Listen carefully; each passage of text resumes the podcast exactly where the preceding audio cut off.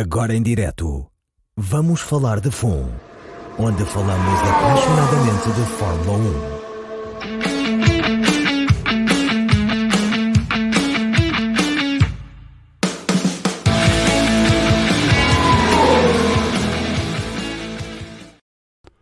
1. Olá, bem-vindas e bem-vindos a mais um Vamos Falar de Fundo. Uh, já estamos bem dentro da off-season, pré-temporada, que lhe quiserem chamar. Uh, já não há Fórmula 1 até março, vamos estar aqui a penar, mas uh, é uma boa altura para fazermos um balanço do que foi 2022.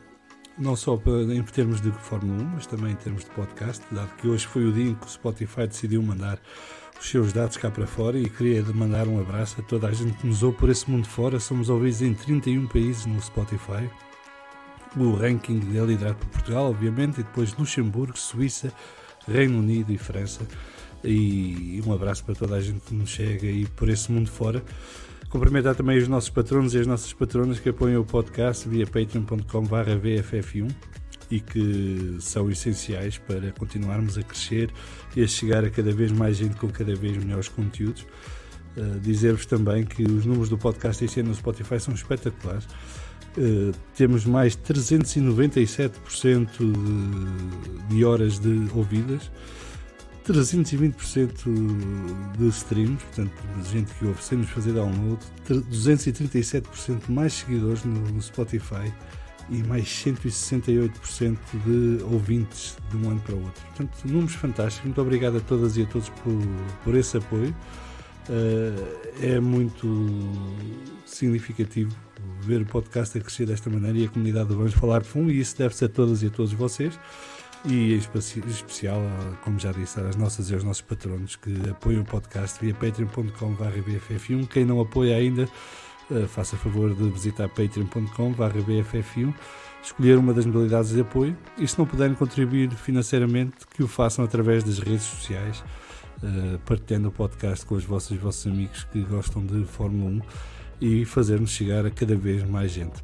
Hoje tenho comigo o, o Rui Wozard, que vem aqui fazer um pequeno balanço daquilo que foi o ano do MotoGP e das Superbikes uh, também foram campeonatos bem emotivos e com muitas peripécias.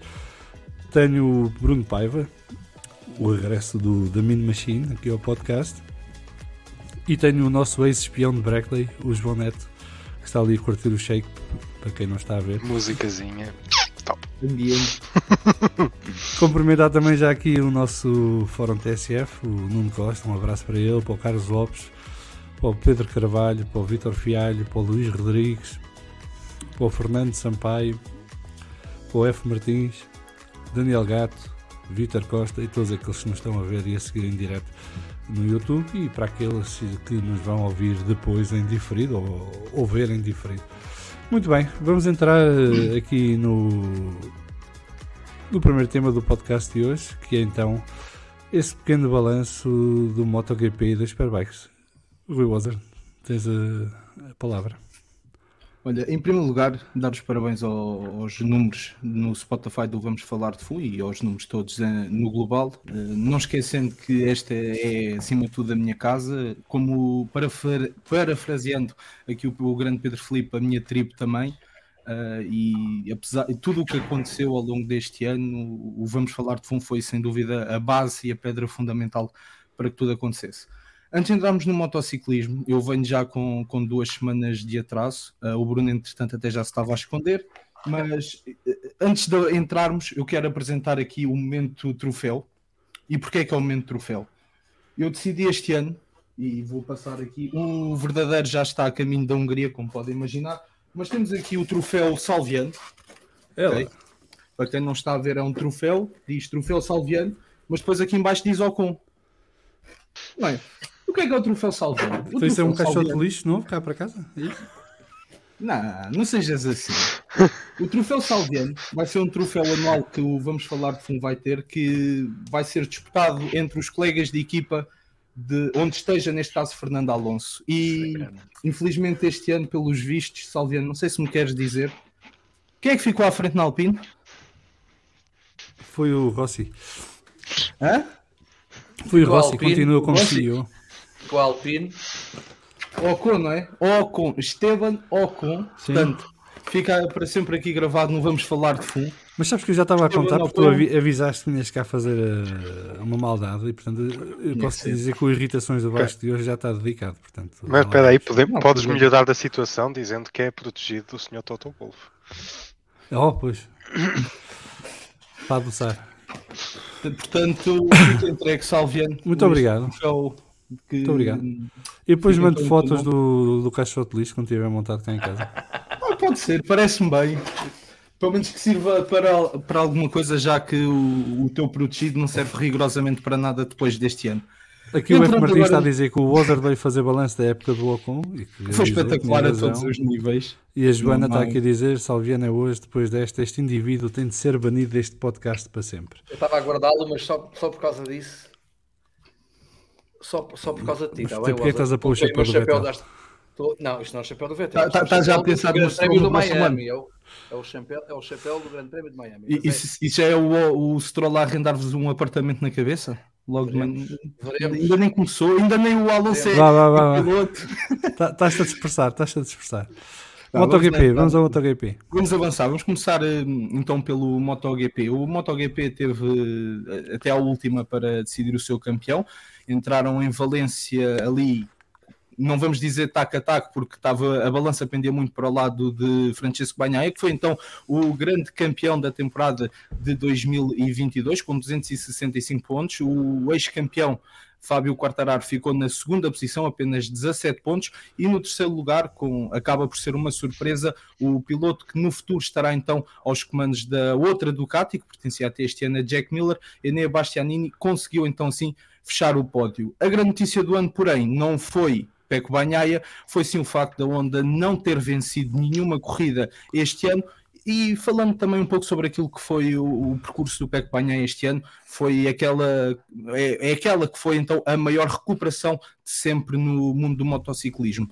A Ducati fez um ano em grande, conseguiu também o título de construtores no MotoGP, para além disso conseguiu também o título de campeão de equipas no MotoGP. A KTM ficou no segundo lugar e pegando também na KTM, a ex-casa de Miguel Oliveira, que acabou então apenas na décima posição no, no que diz respeito ao campeonato de pilotos.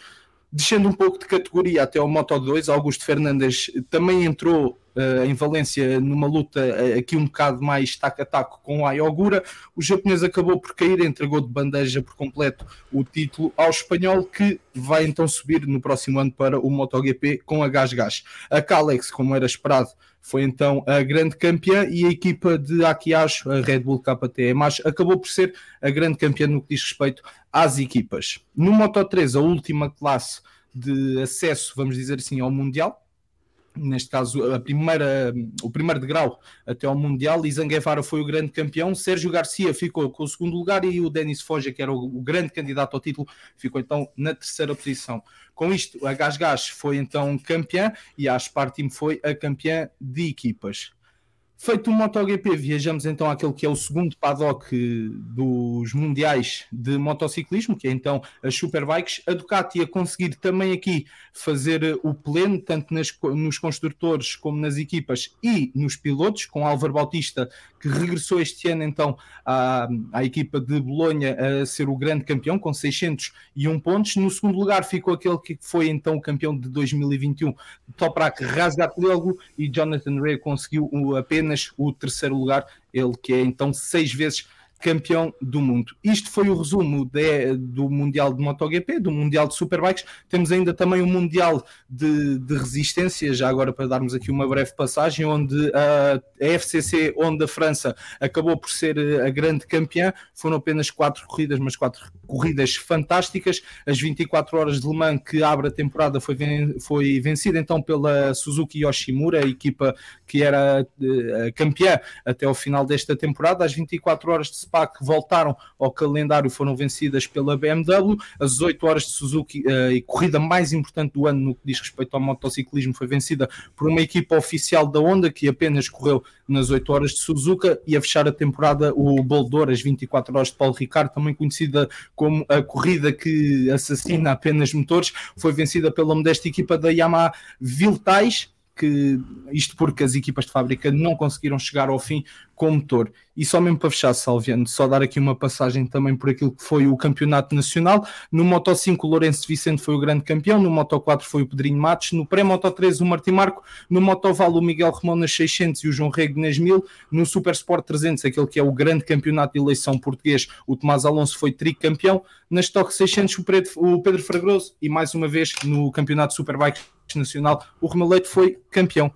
Foi aqui uma breve passagem por um pouco por aquilo que foi o motociclismo esta temporada, então, Salviano. Não sei se alguém quer deixar aqui alguma questão, estejam à vontade.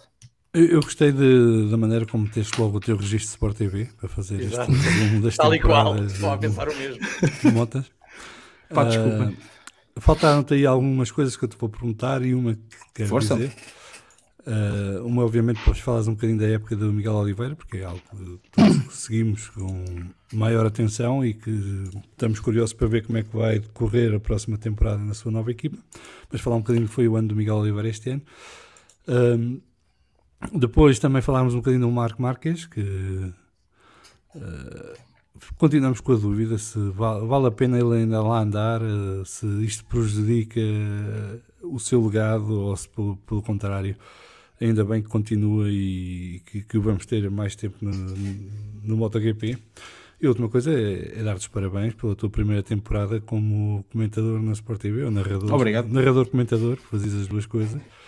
Uh, acho que foi uma surpresa para to- todos nós aqui no Vamos Falar de Fumo teres tido a oportunidade e isso temos que dar uh, o mérito à Sport TV e ao Pedro Ricardo Martins por terem tomado essa iniciativa e terem-te proporcionado uh, esta oportunidade, Uh, mas depois ver como cresceste ao longo do ano e como foste ficando cada vez melhor e, e cada vez mais competente a fazeres esse trabalho que é o que desejamos para o futuro, que continues assim. Uh, já sabes que eu te digo sempre, cabeça para baixo, aprender a ouvir os outros e, e ir melhorando sempre, seguindo o nosso caminho.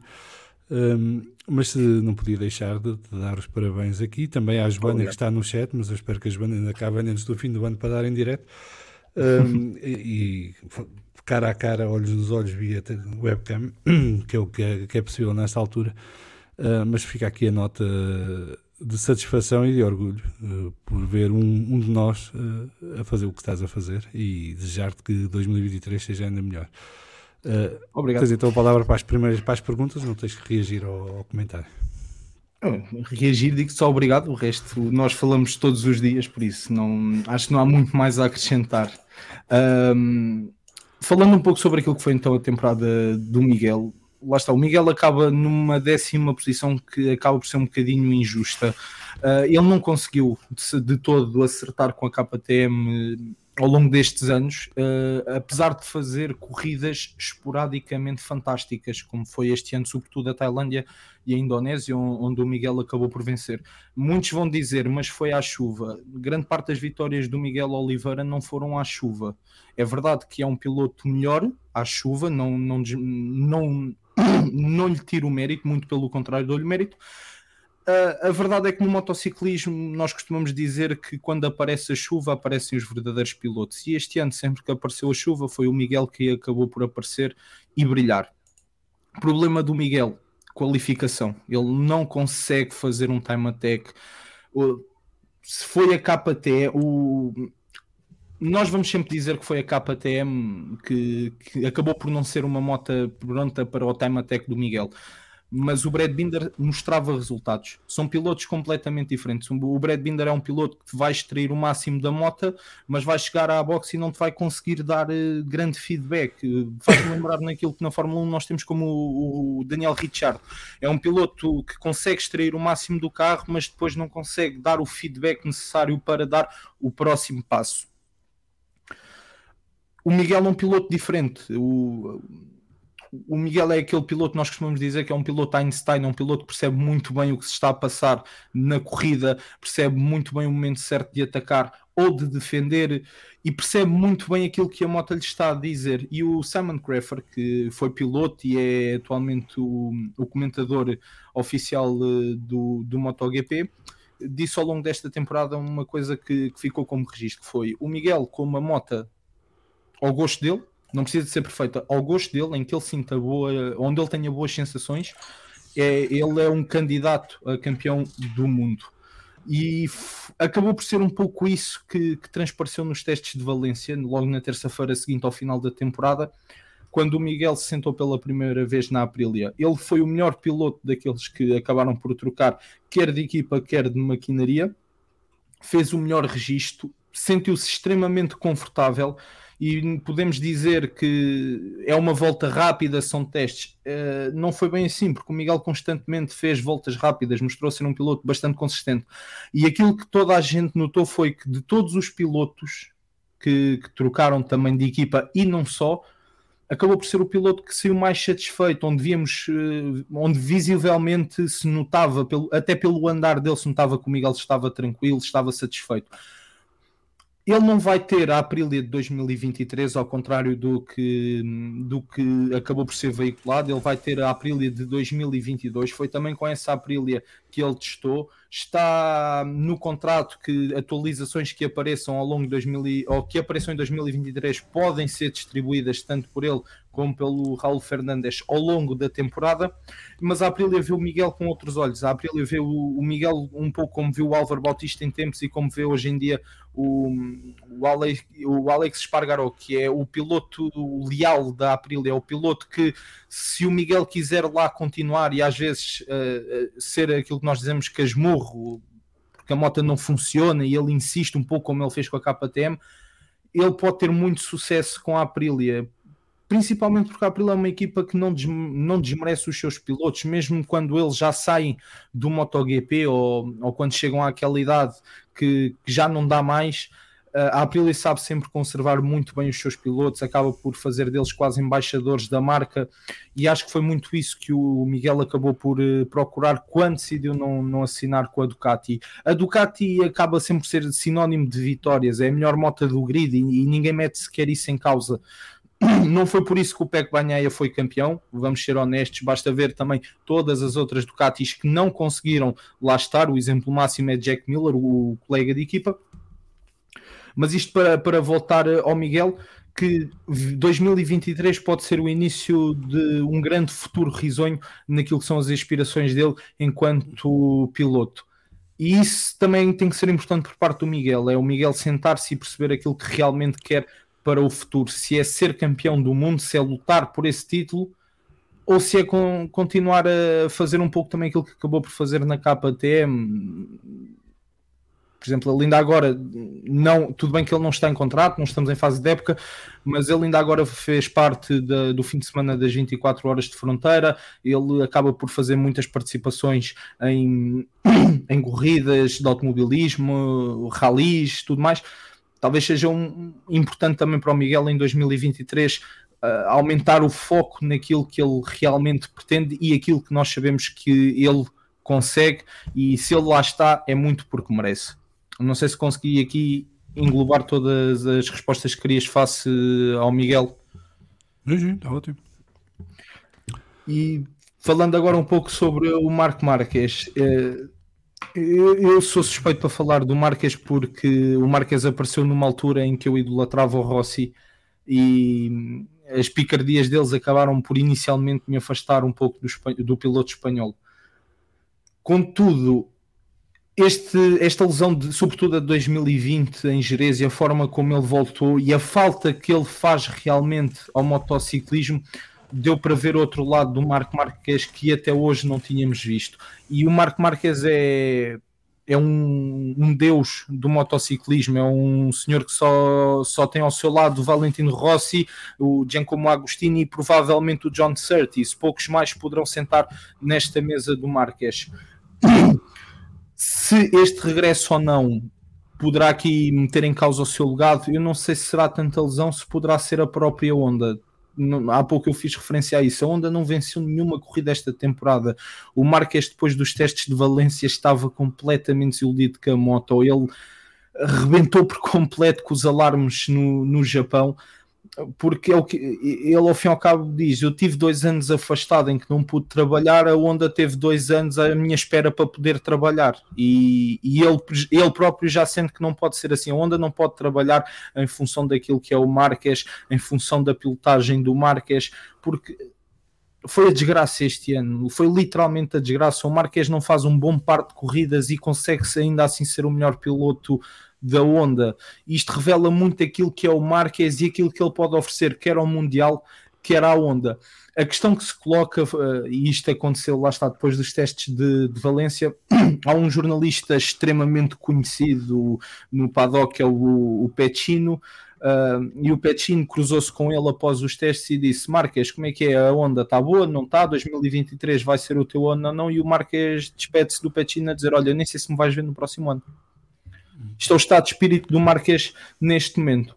E este estado de espírito do Marques pode ser encarado de duas formas: ou ele está realmente desiludido com a moto, e eu acredito que ele também esteja desiludido com a moto, ou pode ser encarado como o ponto de viragem do Marques e vamos voltar a ver aquele Marques que é uma besta autêntica. Peço desculpa aqui a palavra, mas Sim, besta no bom sentido. perfeitamente o, o que eu quero dizer relativamente ao Marques. Vem no seu beast mode e vai limpar tudo. Porque apesar da lesão, apesar dele esta fase final de temporada do Marques, apesar das inúmeras quedas, ele foi dos pilotos que mais caiu, apesar de não ter corrido grande parte da temporada. Mas este final de época do Marques, para quem regressou de uma lesão, foi incrível e se ele nos proporcionou isto, nesta fase ainda de recuperação, como ele próprio diz, esta fase ainda de novamente se habituar à mota, o que é que ele nos poderá trazer em 2023, independentemente da onda que, que venha para, para o próximo ano? Será curioso entender o que é que Marques poderá fazer. Eu não acho que ele esteja a manchar o legado, eu acho que é um pouco a situação como o Rossi. O Rossi, durante anos, andou ali, entre aspas, a arrastar-se, quase a pedido da Dorna para, para ser uma fonte de receita basicamente era isso que o Rossi no, na fase final de temporada era, uma fonte de receita para a Dorna. Eu acho que o Marques, não tendo essa idade, poderá ainda dar muito ao Mundial de MotoGP. Mais ainda quando não tem, no meu entender, os adversários que, por exemplo, o Rossi nessa altura tinha. Se nos lembrarmos com a idade do, que o Marques tem hoje, o Rossi tinha o Jorge Lorenzo, tinha o Dani Pedrosa, tinha Casey Stoner, tinha um grid pá, incrível é verdade que temos Fábio Quartararo, é verdade que temos Banhaia, é verdade que temos outros pilotos, temos o Oliveira, temos o Miller, o Binder, mas um, comparar estes nomes com os nomes que Rossi enfrentou ainda deixa aqui um, um, um, gap bastante grande para aquilo que o Marques poderá fazer em 2023, na minha mera e única opinião. Muito bem, queria ler aqui alguns comentários do Fórum TSF. O F. Martins diz que o Ozar está de parabéns, tem estado muito bem nas duas rodas, agora já pode ser banido, que isso Ocon é imperdoável.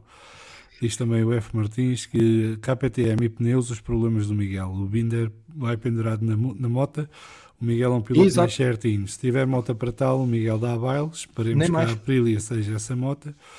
E, e o, o, SR diz que o Marcas numa Ducati limpava o chão à banhaia. Eu não acredito nisso. Não, foram várias as pessoas que falaram disto ao longo do ano. Que o Mar...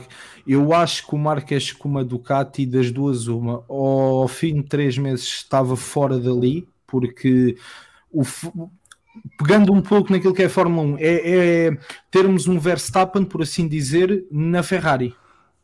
Entendes? Onde tu vais ter sempre aquela equipa que, sim senhora, tu fala, fala, fala, nós fazemos o que nós queremos, apesar de tudo com um piloto que, pá, se não fazem o que eu quero, eu vou-me embora e ponto final. E para além disso, o outro aspecto, a Ducati não é a moto mais adequada para o Marques. A Ducati é uma moto corpulenta, vamos dizer assim, é uma, moto muito brusca e o Marques agressivo como é, passava o tempo, pegando aqui no, nas palavras do, do Pé que teve ao longo comigo no, ao longo deste ano comigo no Mundial de Superbikes, era excelente para servir de almoço alcatrão ao Marques constantemente. O Pedro Silva diz que o Miguel teve uma oportunidade de ouro para ser líder na KTM e acabou por perder para, contra o Binder, a ver para o ano o que é que vai dar. Na... São, lá está, pilotos completamente diferentes e formas de entendimento daquilo que se quer para o futuro de uma equipa completamente diferentes. O Pedro Silva diz que o Marco Marques com meia mota faz milagres, um pouco a, lá Alonso. É verdade. E o SR diz então. A diferença é que o Marco Marques não é batido por ninguém, não anda. Conversa. E o SR diz então vão mais longe. O Bastianini vai dar muito trabalho ao Banhaia. Ah, pois vai, vai. Muito bem. Uh, alguém aqui no painel, João Neto, o Pedro Bruno Paiva, querem fazer alguma pergunta ao Rui ou comentar alguma coisa? Eu, eu gostei muito do ouvido e uh, nota-se nota que o, o, rapaz percebe. E, uh, eu, eu, que não vi uma corrida este ano, já, ficaste, já estás pronto para o café. Opa, já, já vou ali para o pub mandar vir. que eu é que percebo disto, pá. Eu, pá, se, se o português tivesse moto, pá, vocês aqui iam ver. E pronto. É o que eu tenho a dizer. Eu, eu, eu queria dizer que eu, eu este ano acompanhei a Sport, a Sport TV e a MotoGP todas as corridas, vi todas as corridas, se não estou em erro. Uh, apesar de, deste, deste anti-alonzismo anti do, do amigo Lee Wazard, que muito me chateia, mas uh, tenho, tenho que dizer que, e aliás, nós falámos nisso em privado, uh, que, que, senti uma brutal evolução ao longo do ano, brutal evolução a todos os níveis, porque conhecimento é coisa que não te falta, e, uh, o, e o restante foste adquirindo ao longo do ano e a meio do ano estavas um narrador comentador de excelência. E, e ainda bem, é verdade, ainda bem, ainda bem que que o Pedro Ricardo Martins e a Sport TV tiveram essa oportunidade e, e, e, também duplicando as palavras do Salviano, é sempre bom ver um de nós que, que fala connosco todos os dias e que, que está connosco todos os dias neste, neste, neste amor ao desporto motorizado uh, vencer desta forma e os meus parabéns por isso. Um, uh, eh, agora, eu tenho uma opinião um bocadinho diferente sobre o Miguel Oliveira uh, pá, não, e não é por ser patriota, foi apenas como espectador mais atento este ano. Um, o ano passado também vi muitas corridas, mas este ano vi todas. Eu senti um pouco que a KTM eh, estava a deixar o Miguel de fora. Logo, de, logo... De, desculpa só interromper, desculpa, desculpa interromper só para responder aqui ao F. Martins. Ele diz: julgo que não é à toa que o último campeão antes do Banha tinha sido o Casey Stoner. A Ducati sempre foi uma moto muito física. Uh, sim, tanto que só o Stoner e o Banhaia conseguiram ser campeões com a Ducati no MotoGP, mas é para comparar o Stoner com o Banhaia, catano. Calma aí. Vamos Banhaia meter os pratos ainda. nos sítios certos. Ainda, ainda, estamos a começar, não é? E Pá, não, o Stoner é o único acho que eu tenho coragem de dizer que foi melhor que o Rossi. Durante e não, esque e não esquecer anos. que o Banhaia este ano também é campeão porque o Quartararo também andou a dar almo almoço ao Alcatrão muitas vezes. Epá. Cometeu, e cometeu muitos erros este ano. Cometeu muitos erros, coisa que não fez Também o ano tinha passado. uma moto inferior, não é? Então tinha Sim, que arriscar também, mas, mais. Mas coisa que não fez o ano passado. Passado não fez isso. Mas a Ducati o ano passado já era. O Quartararo para mim, e só, só por estás a falar isso, o Quartararo para mim foi de longe o melhor piloto do ano, mas de longe. Pá, do, do, o que ele faz com aquela Yama é um. Pá, é impressionante. É impressionante. É, a Yama é bastante, é bastante mais fraca do que a Ducati. Uh, e ele realmente é, é, foi de longe o melhor piloto, tenho, estou totalmente de acordo contigo. Mas ainda em relação ao, ao Miguel, um, pá, eh, eu, eu, senti muito, e sobretudo ali no, no, segundo terço da temporada, que, que a, KTM estava a largar completamente o, o, Miguel Oliveira, porque percebeu imediatamente que ele não ia ficar e que não ia renovar com eles e que não ia haver negociação, porque ele estava cansado, ele próprio estava cansado que a moto não, não atingia aquilo que ele queria, pareceu-me uhum. isso.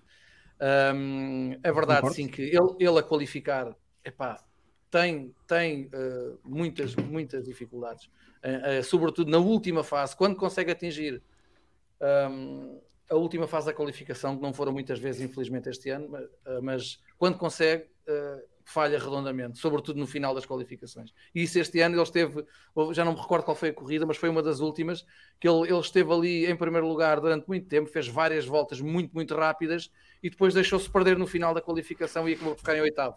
O problema um, do Time Attack. É, ele não, não tem, ainda não tem essa, essa capacidade de julgamento. Eu, eu, não, eu não digo que seja ele.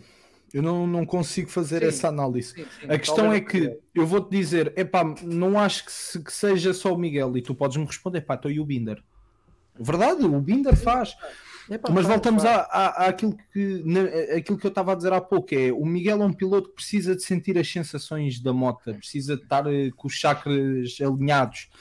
Pá, o Binder é um gajo que se vai agarrar, como alguém disse, à moto, vai se pendurar à moto e, e vai. Epá, e eu estou muito curioso porque isto é tudo muito giro na KTM. A KTM acha que tem a moto, tem tudo. É. Tem dinheiro, tem tudo. Agora, ainda, agora até comprou a MV, portanto, eles acham que são os donos disto tudo. E eles têm uma estrutura incrível. E fomos com um senhor chamado Guidotti, pá, que, que, é um amor de pessoa, e foi um, um dos motivos pelos quais ele saiu da Pramac, para quem não se lembra, foi o Miller. Portanto, vai ser muito giro ver o Miller e o Binder, dois pilotos que para darem feedback são uma maravilha. Aliás, é, é, dito por toda a gente que passou por eles, são uma maravilha a dar feedback. Na KTM, acharem que têm a melhor moto do mundo, eles que fazem tanta publicidade por terem ficado em segundo no campeonato do, de equipas, foram a equipa mais consistente, verdade seja dita. Pá, eu, e eu gostava de ser uma mosca, eu gostava de estar naquela box para ver o Miller ao fim de duas temporadas, ao fim de duas temporadas, não, ao fim de duas corridas, entrar pela box da KTM e encarar de frente o Guidotti. E se a KTM achou que aquilo que o Zark fez já foi muito mal aqui há uns anos, muito curioso para ver o que é que vão dizer do Miller. Muito bem.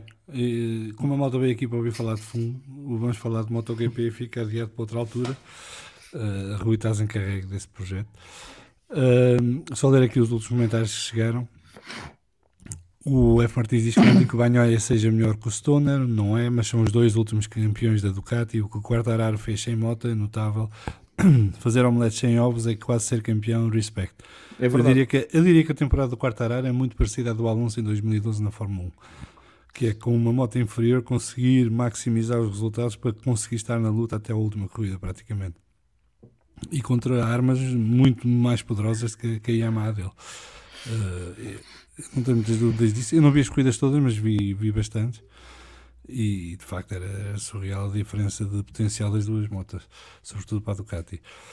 O Vitor Ferreira diz que Quartararo acaba o ano a lutar contra oito Ducati, que é o normal.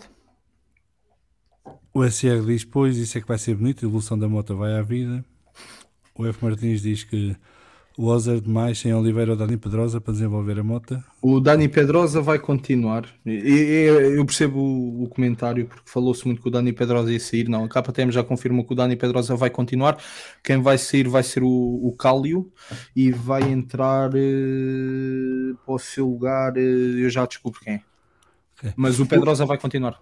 O Bruno Tomás diz: Espera, estão a falar de pessoas que fazem cavalinhos num grande prémio. É do Alonso.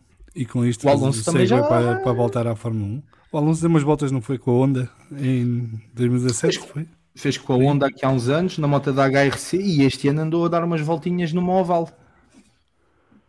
Muito bem.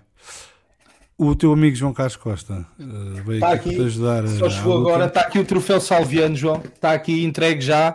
Está com o nome do Ocon. Ok? Está entregue. Não foi esquecido. O João Carlos Costa que foi um grande companheiro, entre aspas, nesta luta entre Ocon e Alonso. Muito bem, o, só ali para, para quem não está a ver, o João Carlos Costa diz que cheguei agora, não sei se o Wozer já referiu que Alonso foi o pior dos três espanhóis na Fórmula 1 2022, perdendo até para um espanhol francês, para mais feito na Andaluzia com o nome Pierre Noir Calfan. Atenção que o, o Alonso mesmo assim foi o melhor asturiano na Fórmula 1. Um, Boa! Pedro Silva, sim, o Alonso conseguiu ficar atrás da baguete francesa vulgo Ocon.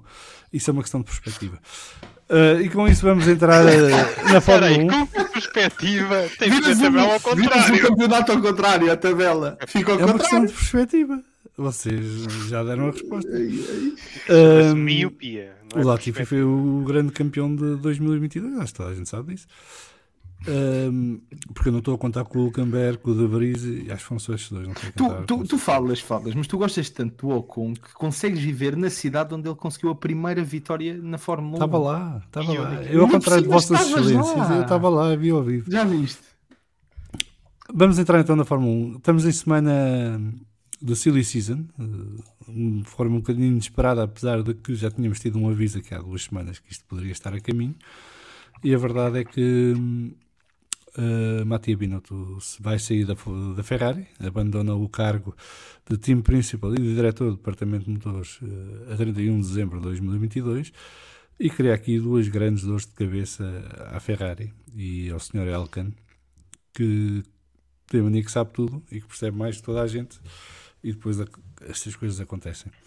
Uh, na verdade, a Ferrari neste momento está com um, um, problema bicudo, porque vai perder o seu homem forte no departamento de motores, vai perder o seu chefe de equipa e não tem alternativas neste momento para apresentar para nenhum dos lugares. O que é estranho, porque, segundo todos os rumores e todas as conversas que vêm a público nesta altura, parece que havia a vontade da Ferrari de libertar o Sr. Binotto. O Sr. Binotto antecipou-se e saiu pelo seu próprio pé, mas a Ferrari não tinha ainda encontrado ninguém que aceitasse uh, assumir pelo menos a posição de chefe de equipa, já não digo departamento de motores, porque isso normalmente será mais fácil, porque deverá haver gente dentro do departamento que possa assumir as funções, pelo menos interinamente.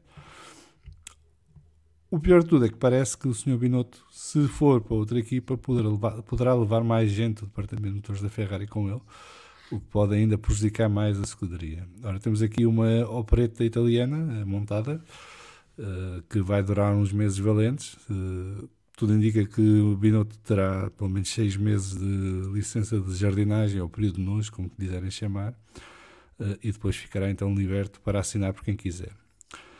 Antes de começarmos a, a, debater este tema, também dar aqui a deixa de que já hoje, tanto o Leo Torrini, que foi quem deu originalmente a, a, a notícia de que isto poderia acontecer, e o Dieter Renken, que do Racing 365, que costuma estar demasiadamente bem informado sobre estas coisas, porque parece que tudo lhe vai cair ao colo, uh, dão como mais provável que Binotto acabe na Audi a liderar o projeto de Fórmula 1 da equipa alemã que precisa de alguém que perceba não só da poda, eh, mas que também tenha a capacidade e a qualidade técnica que Binotto tem para liderar o projeto do motor Audi que será introduzido em 2026.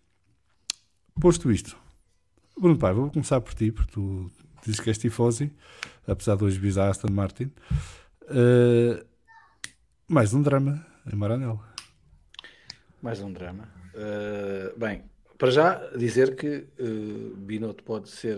Eles podem achar que o Binotto é culpado de muita coisa, mas também é culpado do extraordinário motor que trouxe este, esta temporada para a Ferrari, depois de anos de desgraça e marasmo uh, na Ferrari, que nos trouxe muitas desilusões.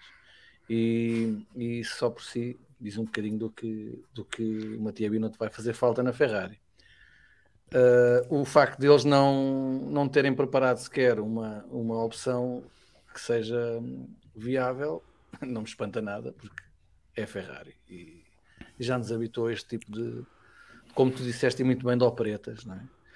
Uh, e, e, não sei, muito honestamente, uh, eu penso que tudo aquilo que se ganhou este ano e esta temporada uh, se vai esfumar, a não ser que, que grande parte da equipa fique, que sinceramente, com tanto dinheiro a emergir da parte ou da Audi ou de outro qualquer projeto que, que venha por aí, até, até diria mesmo.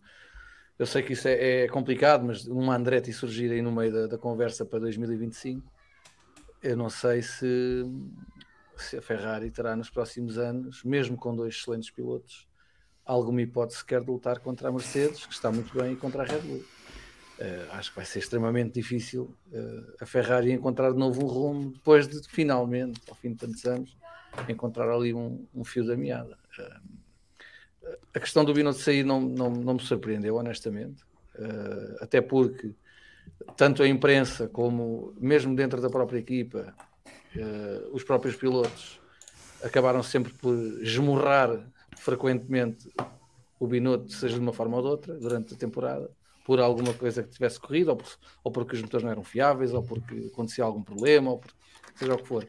Uh, tudo se virava para o, para o Senhor dos Caracóis e, e, a coisa acabou por ter esse fim. Eu acho que, eu, acho que ele, eu percebo, sinceramente, uh, ele quis sair para o próprio pé exatamente para ficar por cima e acho que isso aconteceu. Para mim isso aconteceu, ele fez muito bem. Honestamente fez muito bem. Agora a Ferrari, não sei como é que vai ficar. Muito honestamente, sim, acho que vai ser muito difícil estes próximos anos para a Ferrari. Não é só estes próximos, esta próxima temporada, são os próximos anos. Bem, uma, uma coisa acho que pronto, é menos má no meio disto tudo, é que como os motores estão congelados até 2025, Sim. por aí a Ferrari tem algum tempo para encontrar um sucessor do Binotto. Mas tu que trabalhaste na Mercedes, bom, isto é uma situação muito delicada de resolver, porque isto não mexe só com a questão da liderança da cúpula, mas afeta depois toda a estrutura diretiva da equipa e, com, isso também tem impacto nos trabalhadores uh, da própria empresa. Uh, sim, uh, e não, não queria entrar tanto por aí porque é muito difícil de fora percebermos ainda não sabemos quem é que fica, quem é que sai, que responsabilidades é que tem. O que me, se fosse fã da Ferrari, o que me deixaria mais preocupado é que ali eh, esta semana que a reunião de desenvolvimento do carro para 2023 ainda estava a ser dirigida pelo Matia Binotto. Uh, to, há toda uma direção de desenvolvimento que, que está pensada e uh, quem vier agora, o que é que vai fazer com isso? Uh, todo este tumulto torna complicado estas semanas, porque não, não nos esqueçamos que estas são das semanas mais importantes para o desenvolvimento para a época. Uh, depois do, dos testes de final da época, uh, o desenho do carro, as partes têm que ser desenhadas para irem para a manufatura para começarem, para estarem prontas para, para fevereiro.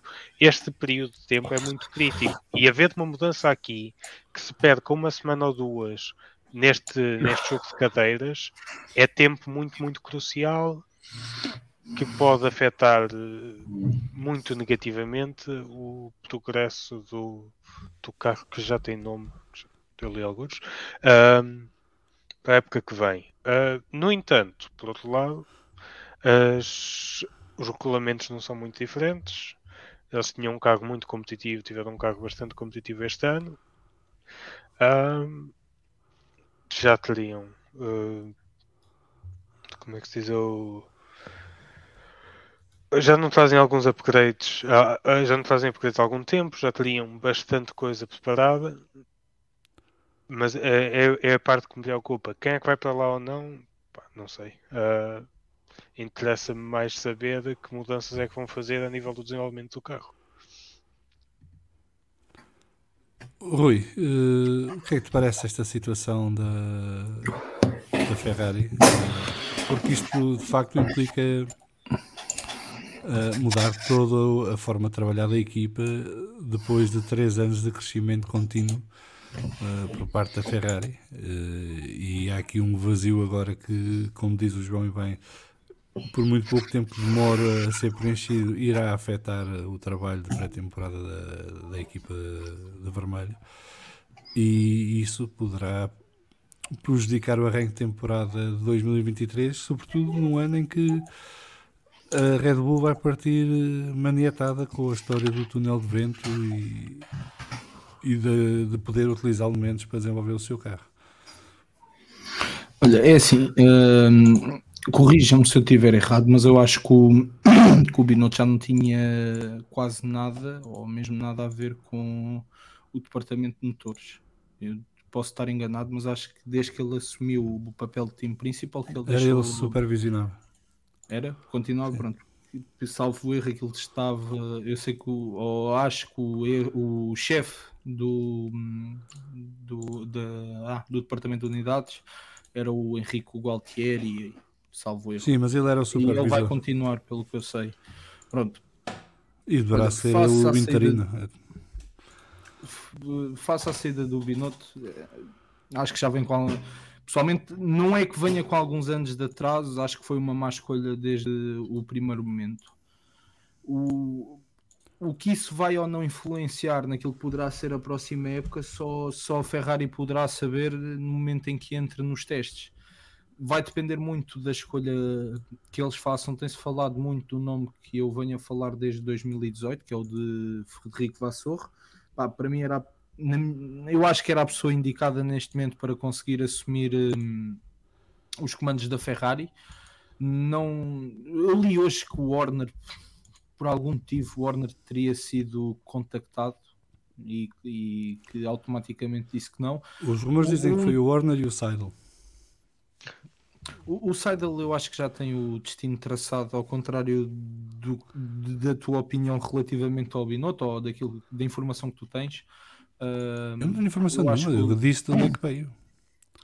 Não. Foi o Dieter Renken no 375 e foi o, o Ah, o, eu- o, Torrini, eu- o Torrini que está sempre a meter cá fora o que se eu passa em vejo o Maranhão. A assumir, eh, eu vejo o Binotto a assumir o departamento de motores na, na Audi sem qualquer problema. Pá, como o time principal, eu acho que o Seidel tem, tem um lugar mais do que marcado, já tem lá pela aqui tudo à espera dele. Estás muito A confiante. Red Bull, a Re- diz-me? Estás muito confiante nisso. Estou. Já, Eu não. Pronto, é a minha opinião. Pá, eu, ele tem uma história de sucesso com, Pois. com E o voltar onde se foi feliz é eu acho sempre que mal. seria eu acho que seria sempre uma boa adição. Não, não nos podemos esquecer também das ligações que o, que que o, que o Domenicali durante alguns anos teve com, com o grupo Vague, é importante, e a ligação que ele próprio tinha com o Matteo Binotto nos tempos de, de Ferrari poderá ser eh, o Domenicali sem querer poderá também ser aqui a chave para, para alguma coisa face ao futuro do Binotto e do futuro do, do hipotético futuro na Audi relativamente àquilo que tu concretamente perguntaste e, à- e ao que poderá ser hum, yeah, Não respondas, não respondas, isso mais Não à respondo. frente. Dá a tua Ah, opinião agora primeiro, se favor. F- uh, a, a Red Bull saiu tão bem de 2023 e saiu um passo tão grande à frente. A Mercedes conseguiu, parece, no final da época, apanhar a Ferrari e, e costuma-se dizer que Abu Dhabi pode é o ponto para tu perceberes como poderá ser o início de época da, da próxima temporada. E eu sinceramente acho que não vai ter grande influência naquilo que são as aspirações da, da equipa de Maranello na próxima temporada, é esta saída do Binotto. Era algo que, que eu acho que a Ferrari estava seriamente a considerar desde, 2010 desde o final de 2019 inícios de 2020. Acho estranho ele sair e não terem imediatamente alguém para assumir eh, o seu lugar. Eh, Inclusive, é tu fala- nós falámos sobre isto, tu até apresentaste o porquê, não sei se vais falar ou não, mas vai ser, eh, vai ser interessante ver como é que a Ferrari vai descalçar esta bota. Era uma Sim, já- bota já que, a partir do momento em que saía, já devia de estar mais do que calçada. A Ferrari não pode ficar à espera disto. A Ferrari não é uma Hyundai. O João Carlos Costa está aqui a perguntar, diz que é uma pergunta totalmente inocente, o que eu duvido quando vem dele. Porquê é que acham que o Vassoura é uma boa solução, nem, diz a- nem digo a melhor, para a Ferrari? Tu falaste Mas Vassoura. ele está a assumir que nós achamos que é uma boa solução. Não, mas o Rui falou, não, o Rui falou. Não, ok. falei. Eu não acho que seja, mas. Já lá vamos, mas agora o Rui tem que responder. Eu, eu, eu acho que o Vassoura é a boa solução dentro daquilo que, ou dentro do leque que está disponível, ou que poderá estar disponível para, para assumir os cargo- o cargo na, na Ferrari. Eu não estou a ver um Toto Wolff, não estou a ver um Seidel, não estou a ver um Horner eh, a deixarem as equipas para viajarem até à Ferrari. Quem é que se poderia ser Mas- o outro nome? O Gene Haas? Ah, não, não vejo nada de nem O ginásio disso acontecer não, na Ferrari. não, não entra neste ginásio- não, campeonato. desculpa, o, O Gunther o Gunther Steiner. Quer dizer, não, não me faz sentido. E o Vassor ah, tem ligações, por assim dizer, com a Ferrari devido à Alfa Romeo e ao grupo de, há alguns anos, sabe mais ou menos como as coisas funcionam na Ferrari, sabe como é que é trabalhar com, com malta italiana e dentro daquilo que é o leque disponível é aquilo que eu vejo com melhores olhos para a Ferrari. Não Podia vir se o é Otmar. Podia vir o Otmar. Mas porquê é que tem que vir Estamos de a falar de times principais a sério.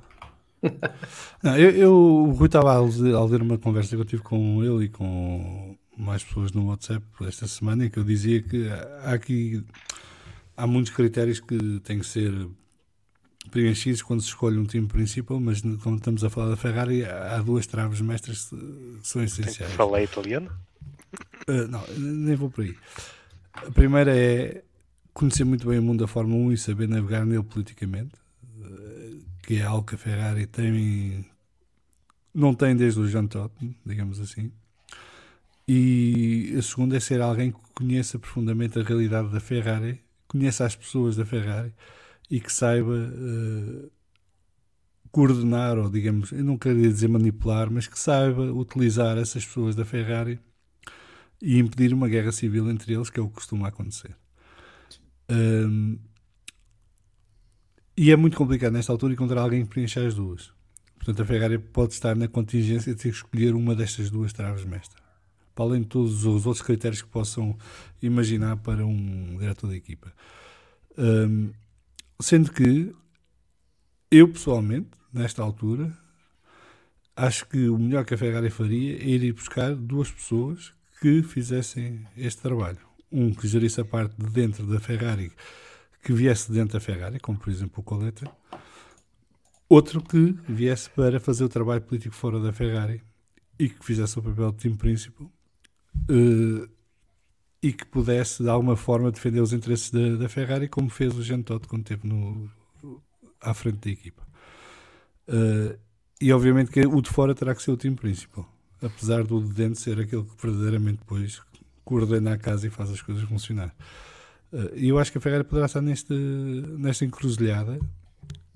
E eu não vejo o Sr. Elkan como um, uma personalidade que aceitasse um modelo destes.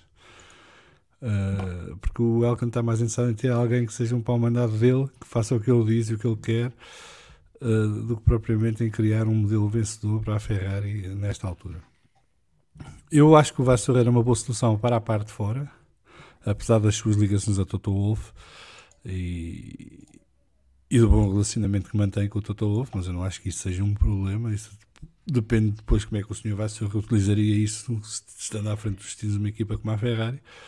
Uh, mas Vassour não seria uma má opção, não seria de facto a melhor opção nesta altura, mas a melhor opção nesta altura pode não existir para a Ferrari. Não sei se concordam eu... com o que eu acabei de dizer, mas João Neto querias dizer qualquer coisa há bocado? Ah, não, acho que de fora não vejo ninguém. Uh, não vejo ninguém uh, que consiga preencher essas duas vertentes que a Ferrari que concordo que precisa. Uh, precisam de alguém que continuasse a fazer o bom trabalho que o Binotto está a fazer para a parte de dentro, mas precisam de alguém francamente melhor a lidar com os mídia, que não apareça a, a, apontar o dedo aos pilotos assim que eles saem do carro. Uh, alguém que saiba estar em público, ao fim e ao cabo, que não seja um engenheiro. Eu contra mim falo. Sim, Rui, tu querias acrescentar alguma coisa? Não, eu estava aqui a levantar uh, a ideia. Eu, eu, há duas pessoas que eu via com, muitos bom, com muito bons olhos na Ferrari, mas que vinham. Um era um regresso à Fórmula 1, outro. Eu, são são duas pessoas que neste momento estão nas duas rodas, uma até está desempregada e que eu via com muitos bons olhos para, para como possíveis chefes da Ferrari. Um é o, o Lívio Sup, vocês, eu, eu, acho que vocês conhecem bem o Lívio, eu vejo com muito bons olhos uma possibilidade do Lívio Supo subir à Ferrari, ou por que não tentar novamente trazer o máximo Rivola para as hostes da Ferrari. Ele que neste momento está na Aprilia, fez tudo aquilo que nós vemos na Aprilia hoje foi praticamente ele que construiu. E por que não a Ferrari voltar a apostar no Rivola, como, desta vez para um cargo diferente, um cargo no qual ele, nas duas rodas, se deu tão bem. Eu, eu, eu, tenho outro nome na cabeça que eu achava, acho que seria o máximo. Uh, nunca, nunca irá acontecer. Uh, até, porque tem, até, não, até porque tem ligações à, à Red Bull e não é o Vettel. Uh, mas o Gerhard Berger era um, um excelente time principal para a Ferrari. Deixa o Gerhard Berger estar divertido com o DTM. Pá. A destruir o DTM. mas eu acho que o Berger preenchia os requisitos. E seria uma ótima figura de proa para a Ferrari. Mas obviamente que ele, ele neste momento está mais ligado à Red Bull do que à Ferrari, não é? Ele teve na Toro Rosso, não teve? Chegou a ser. Ele foi o fundador da Toro Rosso quando, depois da compra da, da Minardi. Hum. Foi ele que liderou esse projeto com, com o Tost. Uh, e depois, uh, depois vendeu parte da equipa, a sua parte da equipa ao Matatis e seguiu. Aquilo era uma joint venture, ao início era do Berger e do Matatis. Matatis. Tenho sempre dificuldade a dizer o nome do senhor. O fundador do. Não, o, o, o ex. O, o senhor Red Bull. O senhor Red Bull, faleceu há pouco tempo, infelizmente. Um, o João Carlos Costa a dizer: está-se a saída de Bino cria instabilidade porque não resolveu o problema por dentro. Não será mais fácil. Vamos buscar o GD. Olha, o João Carlos Costa está a dizer que o Berga está sem emprego desde hoje. A empresa faliu. Portanto, o Berga está no ah, mercado, está disponível. Pois é, e, e, e o senhor Todd também está. O senhor Todd parece que tem mais anticorpos do que amigos dentro da Ferrari nessa altura, porque ele esteve para entrar na Ferrari no início deste ano como consultor e depois isso ficou fora de questão. Uh, e o Ross Brown também já disse que a partir de agora a Fórmula 1 é no sofá, poderá ser consultor em alguns projetos específicos, mas nada mais do que isso. Eu gostava uh, de ver o Ross Brown na, na Ferrari, por acaso. Deixa-me só ler aqui alguns dos comentários que entanto chegaram. O F. Martins ah, tinha perguntado ao início. Tá... O Pedilu também está desempregado, não está? Tá, mas Imagina. agora estou a ler, estou a ler o fórum TSF. O F. Martins ao início tinha perguntado, João Neto, quantos pilotos são protegidos do Sr. Toto Wolff, sabes? Muito ele, poucos. Ele ainda tem poucos. alguns. Ah, tem o Russell, o Bottas, o Ocon. O, o Bottas dizem que já não é. Ah, já não também? O então, Ocon também não, porque quando assinou pela Renault teve que quebrar as ligações com o, com o Sr. Wolff. Então sobra o Russell? Provavelmente. E o, o miúdo Kimi Antonelli que está na, vai para a Fórmula 4. Parece que não é bem do Toto Wolff, é mais da Mercedes, mas não sei quem é que é o gestor efetivo dela ao fim e ao cabo. O Luís Rodrigues mas isto aqui... é uma pergunta para o João Carlos Costa, que ele é cá de saber essas coisas. O Luís Rodrigues está aqui a perguntar: a minha memória não é grande coisa, mas digam quantos campeonatos o Ocon tem. Ou o Rui Wazard diz lá quantos é que tem o Ocon. Tem aqui F2, Ai, F3, tem alguma coisa? Tinha que ir ver lá. o passado. É, Boa noite, Zé Manel, bem-vindo. Boa noite a todos. Estamos aqui estão? a falar da Ferrari e da saída de Binotto. Ah. Só que ele leu o fórum TSF e já te dou a palavra. O F. Martins, no simulador da Alpine, o, campe... o Ocon foi campeão do mundo. Já vamos falar disso mais à frente. O SR estou mesmo a ver a Ferrari a pôr um insider do todo como team principal, que é o Sr. Vasseur. Luís Rodrigues, a Ferrari é um autêntico cemitério de chefes de equipa e o CEO da Ferrari é o Cangalheiro Moura. Eu às vezes dou por mim a pensar que o problema da Ferrari é ter CEO, não é ter time principal. Um, mas isso o Zé Manel já, já, já se expande mais nesse tema. O F. Martins, parece-me que a saída do Binotto da Ferrari é afundar o porta-aviões com um único tiro. Miguel Coelho, Vettel a time principal. Pedro Silva a querer ser expulso do podcast. A Ferrari parece ser o Sporting de, de Itália. E só aproveita a nota, o Sporting até está a ganhar neste momento. Eu nem sabia que jogava. 4-0 ao Farense, atenção. É uma filial, dá sempre jeito. Exato. Bruno Tomás, vou dar um exclusivo. Vamos falar de fundo. O novo time principal da Ferrari sou eu. Vou ser como o Tiririca. Pior que está, não fica. O F. Martins, ir buscar o Minuto seria uma enorme operação para a Audi. E o Luís Rodrigues diz que a Alpine tem três chefes de equipa e a Ferrari nenhum tem. Uh, Zé, o que é que te parece esta saída do Binotto da, da Ferrari? E que é, quem é que tu achas que poderia ser um sucessor? Boa noite a todos que estão presentes e aqueles que estão no fórum e estão a ouvir-nos. Ah, o que se passou com o Binotto é um bocadinho aquilo que já se esperava que fosse acontecer, porque enfim, o Binotto, o, o, o Mati Binotto tem aquela mistura do alemão com o italiano, sendo um suíço do lado italiano, mas tem aquela rigidez suíça. E depois tem aquele problema de funcionar só o by the book. E como o by the book não estava a funcionar, insistiu, manteve, uh, não quis mudar nada e era inevitável que isto fosse acontecer. É uma pena a Ferrari libertá-lo assim, uh, mas pronto, são 28 anos. Ele passou por coisas muito interessantes e foi responsável por muitos dos sucessos da Ferrari. E portanto eh, é daquela é uma baixa que não é não é muito muito muito abonatória para a Ferrari. O problema da Ferrari, como tem sempre acontecido, é que falta sempre liderança. E o Binotto foi um erro. Não em termos técnicos, mas em termos de gestão. E isso tem-se visto nos últimos tempos, porque não, não, não sai ninguém, que não muda ninguém, que não altera ninguém, não mexe. Pronto. É um, é um erro de casting. E, e, e que se nós olharmos para o historial da Ferrari, quem é que conseguiu levar a Ferrari a algum lado? Foi alguém que disse que isto é uma democracia, quem manda sou eu. E enquanto assim não for, as coisas vão ser difíceis. E se nós repararmos para todas as outras equipas que têm sucesso no desporto automóvel, não estou a falar de Fórmula 1 só, mas de todo, todo o desporto automóvel, habitualmente quem tem punhos de renda tem azar porque alguém vai rasgar o punho. Quem tem punho de ferro, a coisa corre melhor. E portanto o que nós temos estado a, estado a assistir claramente é a Ferrari a ser competitiva em termos técnicos, a fazer boas coisas, mas depois com uma gestão desastrada, absolutamente desastrada, com erros que não, não lembram a ninguém. E portanto acabam por ajudar uh, os, os adversários a ter sucesso. Não quer dizer que ano eles tivessem sucesso, eu não acredito que tivessem, porque a Red Bull estava realmente muito bem e, e, e, e tiveram a sorte, entre aspas, de a Mercedes ter paulatinamente desenvolvido o W13 e, ter levado muito tempo a lá chegar. Mas pronto, as coisas são como são e, e quando nós apostamos numa, numa coisa temos que levá-la até ao fim, quer se queira, quer não. No facto, o caso da Ferrari é diferente, nós, todos nós sabemos que é uma equipa muito complicada, Uh, os italianos são, e quem conhece o historial de equipas italianas é sempre a mesma coisa.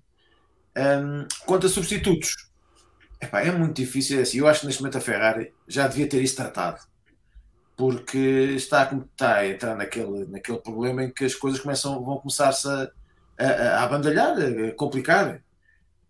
Mas a verdade é que se não, se não arranjar rapidamente alguém que tome conta daquilo a sério, eles não vão fazer mais nada, não vão conseguir levar a, a, a equipa à vitória novamente. E, e não, não, hoje eu li um artigo muito interessante que dizia que a Ferrari é um saco de gatos onde não há nenhum que tenha garras melhores que os outros. E portanto há ali qualquer coisa que não sei o que é que se passa por ali, mas alguém vai ter que pôr mão, mão naquilo. Não sei se será a, a, a Exor, a, a empresa que lidera a Ferrari, se é alguém de dentro, se vão buscar alguém dentro, que não estou a ver ninguém dentro da Ferrari que possa, possa fazer esse papel. Não estou a ver. É, como não estou a ver manterem as pessoas que estão na estratégia, porque, ok, acertaram.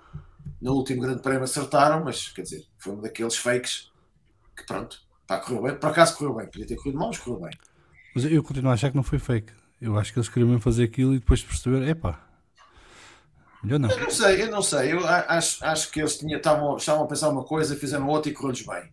É aquela coisa que tu às vezes estás a pensar uma coisa e fazes outra. E Sim, mas isso para mim não é um fake, um fake é intencional, percebes? Um fake ah, é. Tá vamos lançar o whisky para estes gajos caírem e nós já sabemos o que é que vamos fazer, que é diferente. Eu acho que ali, ali foi, eles perceberam a posteriori que aquilo era Olha, afinal de contas resultou. Pois, pois, também é um bocado isso, é verdade. Mas pronto, eu dou-lhes dou essa de borla, ao fim e ao cabo. Um, mas pronto, acho que, que, internamente não vejo ninguém que possam ir buscar. Não acredito que o Frederico que o Vassar vá ser o, alguém que possa cuidar daquilo. Acho que é, como, como dizem os brasileiros, acho que é carne a mais para conseguir mastigar. E portanto, eles têm que encontrar alguém que tenha, que tenha punho, punho de, de aço e que faça ali algumas alterações. Enquanto a coisa for assim suavezinha, não. Epá, e depois é assim, como têm visto, os memes e os rapazes do Lollipop Man então tem sido uma coisa terrível, a Ferrari está sempre lá. E, e depois que aquelas coisas mais, pá, mais ridículas que podem acontecer, que acontecem com eles. E portanto eu continuo a dizer, eu pessoalmente, pessoalmente acho que não que a saída do Binotto era um é como se costuma dizer, um, um acidente à espera do local para acontecer. Agora a Ferrari vai encontrar, vai ser muito difícil encontrar alguém, até porque diz que já são dar algumas pessoas que disseram, é pá, não, obrigadinho, mas para a confusão não vou, obrigado.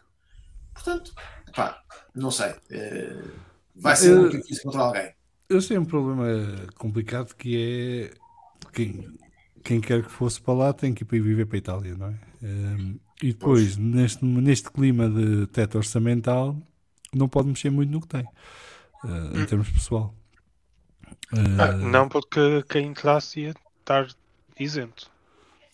Não, não, mas não estou a falar uh, para, para time principal, estou a falar uh, na estrutura ah, da equipa. ok, quem viesse com pessoas. essa pessoa atrás, ok, ok. Porque antigamente a Ferrari conseguia fazer isso porque basicamente subia os salários e compensava. Ias viver para a Itália, beber bom vinho comer bom queijo. Sim, mas compensava as, as, pessoas com melhores condições que aquelas têm no Reino Unido. Hoje em dia, no, no clima de teto orçamental, isso já não é tão fácil assim. E poderão fazer mas... isso para uma ou duas pessoas, não podem fazer isso para 10 ou 15. Uh, e isso também prejudica o recrutamento do novo time principal, porque epá, uma coisa é tu chegares com carta branca para fazer as mudanças que queres fazer para meter a equipa a, a funcionar, outra coisa é chegares e é isto. E podes mexer pouco nisto porque não, há, não dá para mais nessa altura. Um, sendo que, como já falámos aqui, há vários problemas dentro da Ferrari, não é propriamente o Sr. Binotto o, o maior problema sequer, uh, apesar de ser ele que estava à frente da equipa, uh, e a Ferrari para corrigir esses, esses problemas neste momento não tem assim os recursos que poderia ter se não houvesse estas limitações todas. Um, e, portanto... o, sabes, oh, oh, oh, o que espanta aqui é que isto era uma coisa que já estava, já estava combinado, já toda a gente sabia. Isto é daqueles segredos para o Lichinelo, quer dizer. Pronto. E percebeu-se que o, que o Binotto é o cabeça turca, é aquele que vai aparecer dublado por tudo aquilo que aconteceu nos últimos anos. Portanto, não, é, não, é, não era inesperado. E não se percebe porque é que a Ferrari não se precaviu. Isso é que não se percebe. Não se entende, não se, não, não se compreende.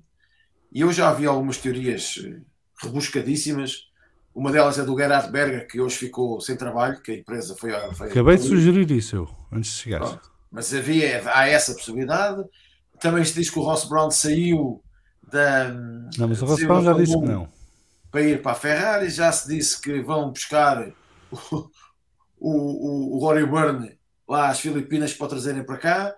Já se diz muita coisa. Eu nada, não acredito nada disso. Mas o Rory Byrne quantos anos tem? Tem 78 para aí, não é? Tem para aí 80 anos. Mas o Eccleston também tem quase 100 lá continua a dizer disparates. Portanto, e, e, é, e, é, verdade, e é verdade que ele volta e meia é consultado pela Ferrari em muita coisa. Sim, mas uma coisa é ser consultado, outra coisa é ser time príncipe. É claro, Ter pintar 7 dias por semana durante 300 dias por ano. Estou a dizer é que os disparates foram aparecendo por aí. Pronto.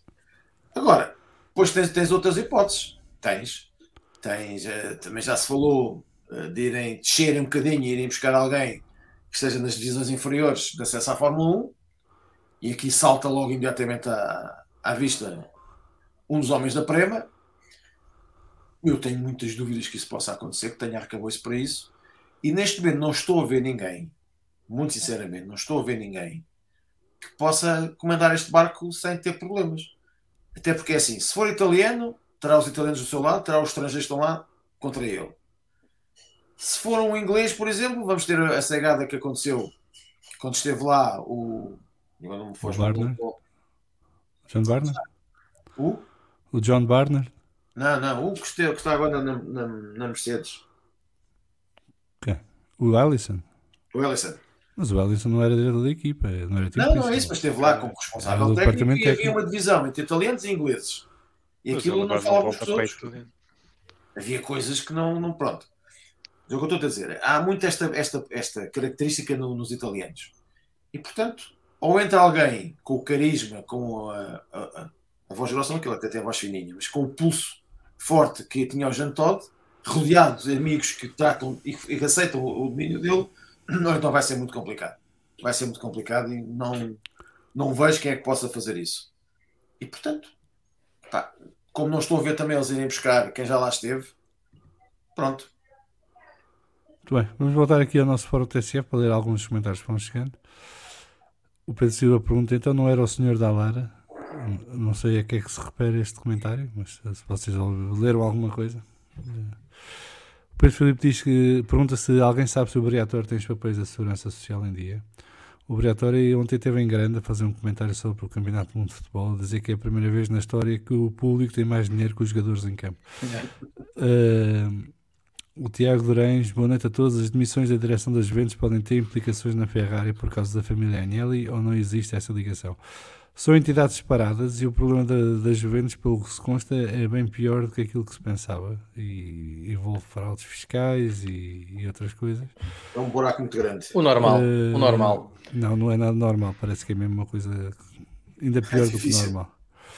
Um, e que isso poderá ter complicações para o lado da Agnelli e da família, mas que a partir da Ferrari não, não entra, apesar de a família ter, de ter uma parte da Ferrari não, não implica, uma coisa não implica a outra. Um, o F. Martins, então, mas a saída do Binotto era inevitável e a ida para time principal é um erro crasso. O homem sai de, e a escuderia é apanhada de calças na mão. Uh, pá, isto agora depende dos rumores de quem acreditas, F. Martins, uh, porque também hoje já saiu o rumor de que isto já devia ter acontecido o ano passado e não aconteceu porque uh, o Seidel tinha dito que não, não é? Ou, ou já não, acho que era o Seidel. Sim. Um, e este ano, pelos vistos, andavam a tentar outra vez e a coisa pode não estar ainda comprometida. Há também o rumor que o Vassour está tudo acordado, mas não é consensual dentro da estrutura da Ferrari e, portanto, ainda não foi apresentado por causa disso. E o que vai ao encontro do que o João Carlos Costa estava a dizer, mas quem é que nos diz que a Ferrari já não tem solução? Vassour não dizia a Abu Dhabi que íamos ver novidades dentro de pouco tempo. A verdade é que também só passou um dia desde o anúncio que, da saída de, de Binotto.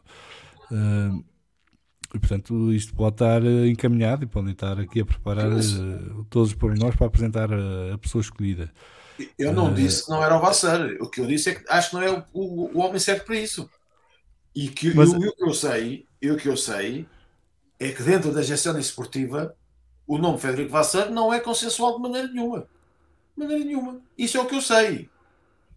Quem possa saber outras coisas, tudo bem. Eu, eu faço o meu trabalho de casa. E o que eu sei neste momento, e eu não gosto de estar mal informado em certas coisas, é que não é um nome consensual. Também posso Mas- dizer, também posso dizer que ele foi, é apontado e à partida poderá mesmo ser ele. As novidades que, que, que pode haver dentro de pouco tempo podem estar, estar relacionadas é com, com, a, com a Audi e com a Sauber, não tanto com a, com a Ferrari. Ma- Mas, Zé, diz-me uma coisa. Tu estás a dizer que o Vassour não é um nome consensual. E existe algum nome consensual na Ferrari alguma vez? É assim, não, não existe. Mas, por exemplo, quando, quando, quando entrou o Matia Binotto, a gente achava que ia ser a, a bola 8. Toda a gente disse que na altura que era a bola 8. E eu na altura também disse, e até escrevi isso, até porque estava no outro lado a escrever, mas é uns disparados, porque eu não percebo nada disto. Ah, e disse que o Matia Binotto era um excelente técnico, é um brilhante engenheiro, mas não é um homem para gerir um barco daqueles. Porque a questão disto, a questão disto é, se tu dirigi- dirigis uma equipa, como eu já tive uma equipa pequenina, epá, que éramos quatro gatos pingados e dois carros e seis pilotos, não custa muito, é simples. Epá, um barco deste tamanho não é fácil, quer dizer, não é, não, não, é, da- é daquelas coisas que não serve para toda a gente. E, portanto, por isso é que eu digo, epá, o Frederico Vassar pode ser extraordinário. Mas diga-me lá uma coisa, o que é que ele fez com a Sauber e com a Alfa Romeo?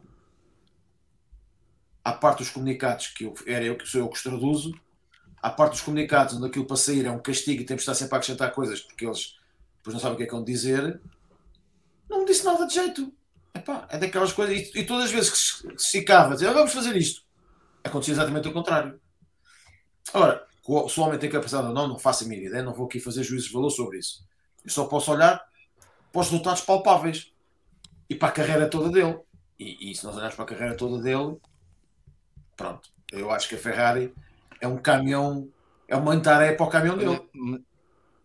Sim, mas se formos olhar para aquilo que foi o passado do Vassour, não na Fórmula 1, mas, mas nas categorias de base, o homem tem um grande percurso, Zé. Atenção. Eu- Respeitado, eu- no mínimo. Está bem, eu não estou, não estou a dizer que ele não tem um percurso respeitado. O que eu estou a dizer é o que é que ele fez, o que é que ele fez quando saiu das. da- É assim, o, o filho, o filho do Jean Todt também é um brilhante gestor de pilotos. Epá, Verdade. não ia tão longe. Não ia tão longe. Mas depois, mas depois pode não ter as qualidades necessárias para gerir um.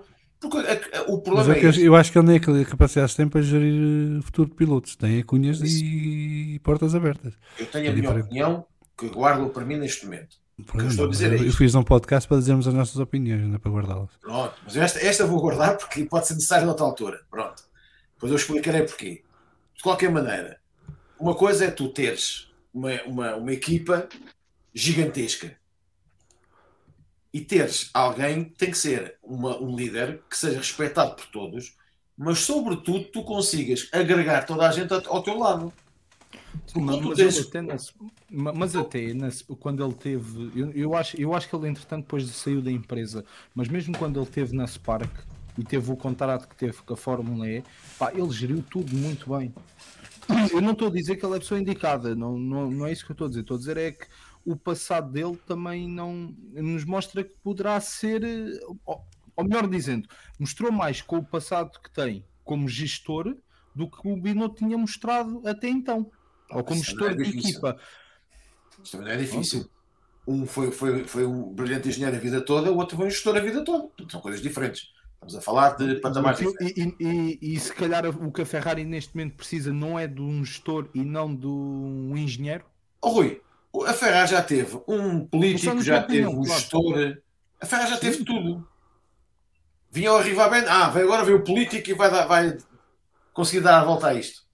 Eu, o eu- as eu vou ter sempre uma. A minha teoria vai ser sempre que enquanto for o italiano a mandar, aquilo não, não, tem, não tem pernas para andar. Ah, isso eu já não sei. Isso eu já não sei. Eu, aquilo, aquilo, É opinião. o que eu aprendi, o que eu aprendi nestes meus quase 37 anos de ver corridas de automóveis e ter estado no meio das corridas de automóveis é assim: tu geres uma equipa para vencer, a democracia sou eu que mando. É uma democracia, mas sou eu que mando. Pronto. É verdade. Epá, quando vamos com algumas coisas e não sei o quê, e aquelas. Pá, esquece, Sim. não vamos a lado nenhum. Portanto, epá, ah, Nisso concordo contigo. volto a dizer, eu acho, eu, vamos, começar, vamos voltar ao princípio. Eu acho que eles já escolheram o Vassaur. Pronto, mas isso é o meu, é o meu achismo, que é um vale tanto como qualquer um. Acho que não é a boa solução e sei, de fonte segura, que não é um nome eh, eh, consensual. Agora, e temos aqui o João Carlos Costa, que, que, que é enciclopédico, tem aqui todas as pessoas que mandaram na, na Ferrari. Agora vejam quem é que ganhou e quem é que não ganhou. Deixa-me só ler então para quem está a ouvir. Nozeto em 77, Piccinini de 78 a 88, Fiorio, que era o grande salvador, de 89 a 91, Lombardi em 91, Santgadini de 92 a 93, Todd de 93 a 2007, Domenicali de 2008 a 2014, Mattiacci em 2014, Arriva Bene de 2015 a 2018, Binotto de 2019 a 2022 e acrescenta João Carlos Costa que nenhum dos times principal da Ferrari desde Aldeto era uma escolha lógica. Não concordo. Não concordo nada. Mas isso é uma opinião com outra qualquer. Deixem-me só mais ler aqui mais alguns comentários. Primeiro fazer aqui um momento de serviço público. O Diogo Fernandes, Sim Racing, está aqui a perguntar. Desculpe a pergunta fora do tema. Alguém sabe dizer algum site seguro e confiável onde possa comprar bilhetes para assistir Fórmula 1? O primeiro site confiável é o da Fórmula 1. Uh, depois tens os sites dos circuitos, que também têm pontos de venda de bilhetes. E depois tens lojas autorizadas como a gpticketshop.com e outras similares, mas tens de ter cuidado. À partida, quase todas as que, que vais encontrar serão legítimas, mas tens de ter sempre cuidado e procurar por essa legitimização de forma efetiva nos sites ou, ou através de referências. Uh, mas o site da Fórmula 1 é o, é o mais uh, uh, seguro, digamos assim, e depois o dos circuitos. Aliás, os circuitos, quando não têm bilheteira própria, remetem para sites que são autorizados a vender bilhetes de Fórmula 1. Ler aqui então alguns comentários chegaram. O Miguel Coelho. Só quero ver quem tem a coragem para pegar neste leme da Ferrari. Consensual nunca vai ser nenhum. Mas consensual nunca é ninguém em lado nenhum. Ah, estamos a falar de, de, de, de graus de consenso. Quando estamos a dizer que o Vasseur não é consensual dentro da estrutura Ferrari, quer dizer que a, Ferrari, a estrutura da Ferrari está dividida em relação ao nome. Uh, eu duvido que em alguma equipa haja um nome consensual à chegada. Uh, portanto, só para esclarecer. O F. Martins diz: deixem-me tirar um nome para o ar, Gigi da linha. Ai, ai, ai, este pessoal sonha contente, muito, meu. Contente. Pedro André, boas malta. O Nuno Pinto também já trabalhou na Prémio e é bom gerir pilotos. E o Nuno já não dorme hoje. Uh, e o Luís Rodrigues uma sugestão para a TAP, uh, para a team principal da Ferrari, para a TAP. Marcos Janet, acho que era o fim da Ferrari. Uh, os italianos iam todos da equipa iam embora. Uh, João Carlos Costa a dizer todas foram intensamente criticadas, os, todos os times foram intensamente criticados as escolhas antes e durante, sendo que muitos acabaram glorificados depois da saída. Mas isso é, é sempre. É óbvio. Os, é óbvio. Ganharam, os ganharam são sempre glorificados. É. Ou os que estiveram perto disso, não? Uh, não, a Ferrari tem momentos fantásticos na sua história, como por exemplo uh, o braço de ferro entre Domenicali e Alonso com Montezemolo sobre o túnel de vento, que durou anos, anos, ok? Em que tanto o Domenicali como o Alonso diziam que era preciso a Ferrari fazer um túnel de vento novo, um upgrade do que tinha, e o Sr. Montezemolo achava que isso não servia para nada porque ele não percebia como é que funcionava a história do CFD e do túnel de vento. Ainda estava na velha guarda que era testes quando, quando apetece, enfiorando e tal, siga para vir. Um, portanto, isto é, é sempre muito complicado na Ferrari. Qualquer coisa simples se torna complicada porque de facto há muitos egos em luta. Já não sei quem é que dizia isto, que na Ferrari até o senhor da limpeza é, é político e, e, portanto, limpa melhor uns departamentos do que outros por consoante as alianças e as lealdades. Um, e quem não conhece a Ferrari por dentro, que leia, que há muitos bons livros sobre isso e há bons documentários e bons filmes em que me revelam um bocadinho do que é por trás da cortina uh, a, a, Ferrari em Maranello. Uh, e, portanto, não é difícil de perceber que isto vai ser complicado, por muito que a escolha já esteja, possa estar feita e possa ser o seu Vassoura ou outra pessoa qualquer. Uh, mas de facto acho que vai ser algo que vamos estar atentos durante os próximos tempos, mesmo depois de anunciada a pessoa. Eu queria voltar um bocadinho ao Matia Binotto. Um, porque de facto o Matia Binotto neste momento, ao tomar ele a iniciativa de sair, porque estavam, estavam a empurrá-lo e portanto ele achou que, achou que era melhor sair por, por sua própria iniciativa, uh, ele neste momento também controla aqui o timing por uma série de cenários, não é? E nós já falámos da Audi, mas a própria Red Bull precisa de alguém que lidera o projeto da Red Bull Powertrains que supostamente iria ser a Porsche a fazer uh, esse trabalho, mas a Porsche já saiu de cena e portanto a Red Bull uh, precisa de alguém que tenha a capacidade técnica e a qualidade e, e o conhecimento que, que, uma pessoa como o Binotto tem. A própria Mercedes uh, também poderá estar interessada em acolher o Sr. Binotto no seu departamento de motores e trabalhar no projeto para 2026. Uh, até porque quem fez o motor atual já saiu da Mercedes e, segundo consta, reformou-se da Fórmula 1. Não, não de trabalhar no dia a dia e fazer outras coisas, mas da Fórmula 1 decidiu sair. Um, portanto, há aqui vários cenários possíveis. E, eu acho que o Binotto pode ser uma, uma peça fundamental para qualquer uma destas equipas. E depois há a solução que o João Carlos Costa já falou algumas vezes, que é e por que não Binotto suceder a Ross Brown na Liberty? Uh, e liderar a parte técnica da Fórmula 1. Mas aquele está limitado a ex-funcionários da Ferrari, não sabia. Uh, não, mas dá bónus. Ser ex-funcionário da Ferrari dá bónus. Na FIA, na FIA é mais ser ex-funcionário da Mercedes. Mas aí é mais interinamente, é só por seis meses. É o tempo suficiente de fazer a cagada e sair. Tiveste lá uma, uma pessoa aí. Não, isso foi agora. Já lá tinha estado antes, a mesma senhora. Uh, mas o. Uh, Vêem algum destes cenários como mais realista do que a Audi? Não. Ui. Bruno, pronto. O Bruno dissipou-se.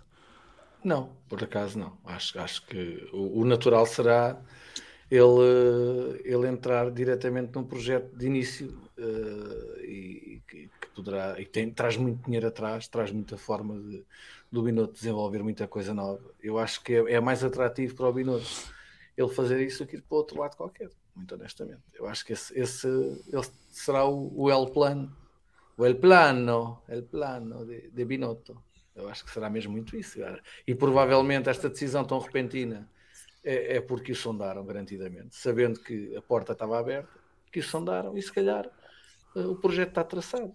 Uh, eu acho, eu acho, eu não tenho assim grandes dúvidas que isso vai acontecer. Não, sinceramente, não o vejo na Red Bull. Tu e o Oza uh, também um para o outro, porque o Oza já sabe que o Seidel vai para a Audi e está feito. Sei, tu já sabes sei. que o Minuto vai para a Audi e está feito. Sei. É um eu, eu, não tenho grandes dúvidas que isso possa acontecer porque é, é o natural para um engenheiro, não é? É um desafio enorme uh, para um engenheiro, para um tipo que desenvolve motores. Por mais, e do outro lado da Audi uh, há dinheiro para o fazer eu, e há tempo. Ele Será tem tempo, acima de tudo. Há dinheiro, há. Será? Ah, então não há não. Para já isso está, está limitado. É? Já há regulamento financeiro para isso e há teto orçamental para isso. A Audi vai beneficiar de dinheiro extra em relação aos construtores existentes. Há aqui uma polémica entre a Ferrari e a Red Bull, porque a Red Bull quer ser considerada como novo construtor de motores. Um, Red Bull Powertrains, que é um motor Honda. Um, e que tem a expertise da Honda por trás. A Ferrari está contra isso e, portanto, ameaça vetar eh, todo o processo e adiar eh, esta história dos, dos motores de 2026 mais uns tempos. Um, o João Carlos Costa está aqui a colocar a questão de temos a certeza que Binotto controlou a saída ou a Ferrari deu-lhe a hipótese de sair pelo próprio pé, como fez com outros time principal no passado. João, a partir do momento que a Ferrari lhe dá a hipótese e ele escolhe sair, eh, ele controla a saída. Exato. Porque a Ferrari podia ter dado a hipótese, ele podia ter dito que não saía e a Ferrari que o demita. Uh, portanto, e há muita boa gente que escolhe esse caminho. Uh, e diz João Carlos Costa: controlar a saída era a mesma ter acontecido antes dos rumores que ia ser dispensado. Hoje, tudo advogado do diabo que não da Ferrari.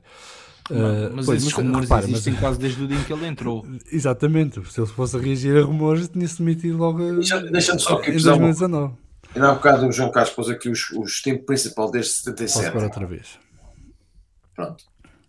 E o que é curioso é que nestes nomes todos, só três nomes ganharam campeonatos para a Ferrari. Um foi o Nozeta em 77 com o Niki Lauda. Fez só aquele ano, foi-se embora. E depois posso ir à história do Nozeta, mas isso é outra questão. O outro foi o Piccinini, que ganhou em 79 com o Jody Scheckter. Então são quatro, mas estás a falar de pilotos. São quatro. Não, não, não, não. Estou a falar de Team Principals. Não, mas estás Então a falar de campeonatos de pilotos. Estou a falar de campeonatos de pilotos. Não estou a falar de campeonatos de, de- de construtores. De pilotos. Mas a mim interessam os construtores, uma para Não, mas, pilotos. mas- mas na Ferrari não era aquilo, não era isso que interessava. Mas, mas eu também posso, também posso dar os Sim, mas tudo bem, mas continua, desculpa. É só para perceber. a- E a- depois, o outro foi o Jean Todt, ganhou seis títulos entre 2000 e 2007, com uma paragem em 2004 e 2007. Portanto, todos eles, todos eles, e se forem à história de todos eles, Olha, olha um que em traço 2007, desculpa, desculpa, mas em 2007 foi 2007. Kimi o- Raikkonen. Sim, sim, sim. Não, estou a dizer, o- em 2007 o Jean Todt venceu. Sim, o que eu estou a dizer, foram seis títulos do Jean Todt. 2000 a 2004 e depois 2007. Ah, ok, desculpa. Percebi São que seis. ok. Sim, sim, sim, sim, sim. Matemática não é o forte, Rui. Ah, esquece. Nem gramática. matemática e não é uma batata. Pronto. Não, é isso, esquece, o quê? esquece. O traço comunista era ou um time principal com punhos de aço ou um piloto que se impunha. Portanto, está fácil perceber qual é o caminho que a equipe italiana tem que tomar. Agora, se isso vai ser assim ou se não vai ser assim, não sei. Quanto a controlar a saída, eu tenho, eu tenho aquela, aquela velha história que é assim: quando somos elogiados demasiadas vezes, alguma coisa vem a caminho. Por outro lado, por outro lado, tem aquela, tem aquela velha história que é quando tu és empurrado, tens duas hipóteses: ou metes as mãos na porta e não sais, ou então deixas-te ir embora. O João Carlos está a dizer que giro, toda, Totti ganhou seis títulos depois de terem dito que ia ser dispensado. Ah, não sabia que eram seis, mas tudo bem. Ah, mais alguma coisa que queiram dizer sobre este tema Binotto e, e Ferrari? Nesta altura, isto vai ser um tema recorrente nos próximos episódios do Olha, podcast, até haver deixa-me só, só, só mesmo para acabar, para, para isto ficar bem e o José Manuel ficar contente, era irem buscar o Latval e fica lá ele na Ferrari. O que é que achas? Não, deixa lá para o lado onde está. Deixa lá Não, para o lado só-. Só para vos dizer que a Ferrari tem outro problema, é que a Ferrari vai voltar com o alemão, não é? E, e, portanto, neste momento tem dois projetos de, de topo eh, pendentes, não é só a Fórmula 1, há também Le Mans, o projeto do WEG. Eh, e Le Mans, Le Mans não, é, não é exatamente simbólico para a Ferrari, é uma, é uma coisa que a Ferrari tem que entrar para ganhar, não é só para participar.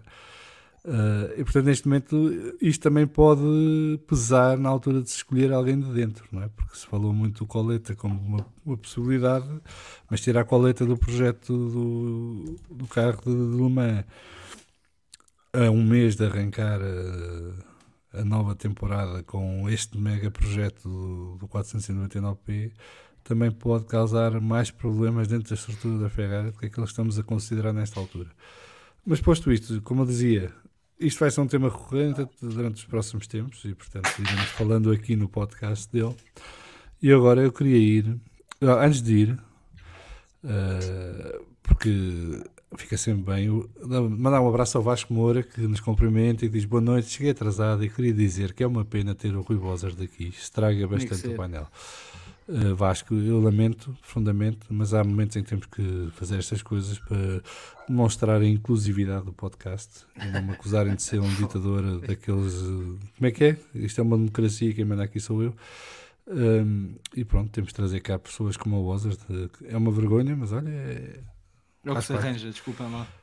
Uh, o Vasco hoje não está cá, o Vasco Pinheiro, mas vamos fazer as irritações do Vasco na mesma.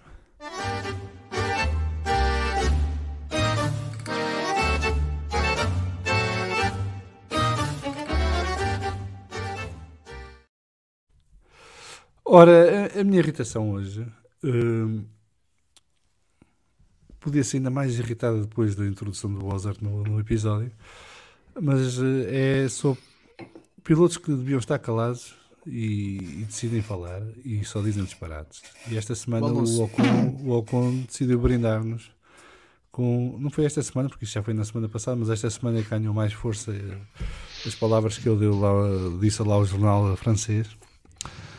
Aquele bem dizer que ainda bem que o Alonso vai embora eh, e que ele é que tinha feito 98% do trabalho de simulador da equipa, o Alonso só fez 2%, que é daquelas coisas fantásticas, a não ser que tenha havido 100 sessões de simulação ao longo do ano entre os dois, e ele tinha feito 98% e o outro 2%, acho que é difícil quantificar, mas tudo bem, 98%.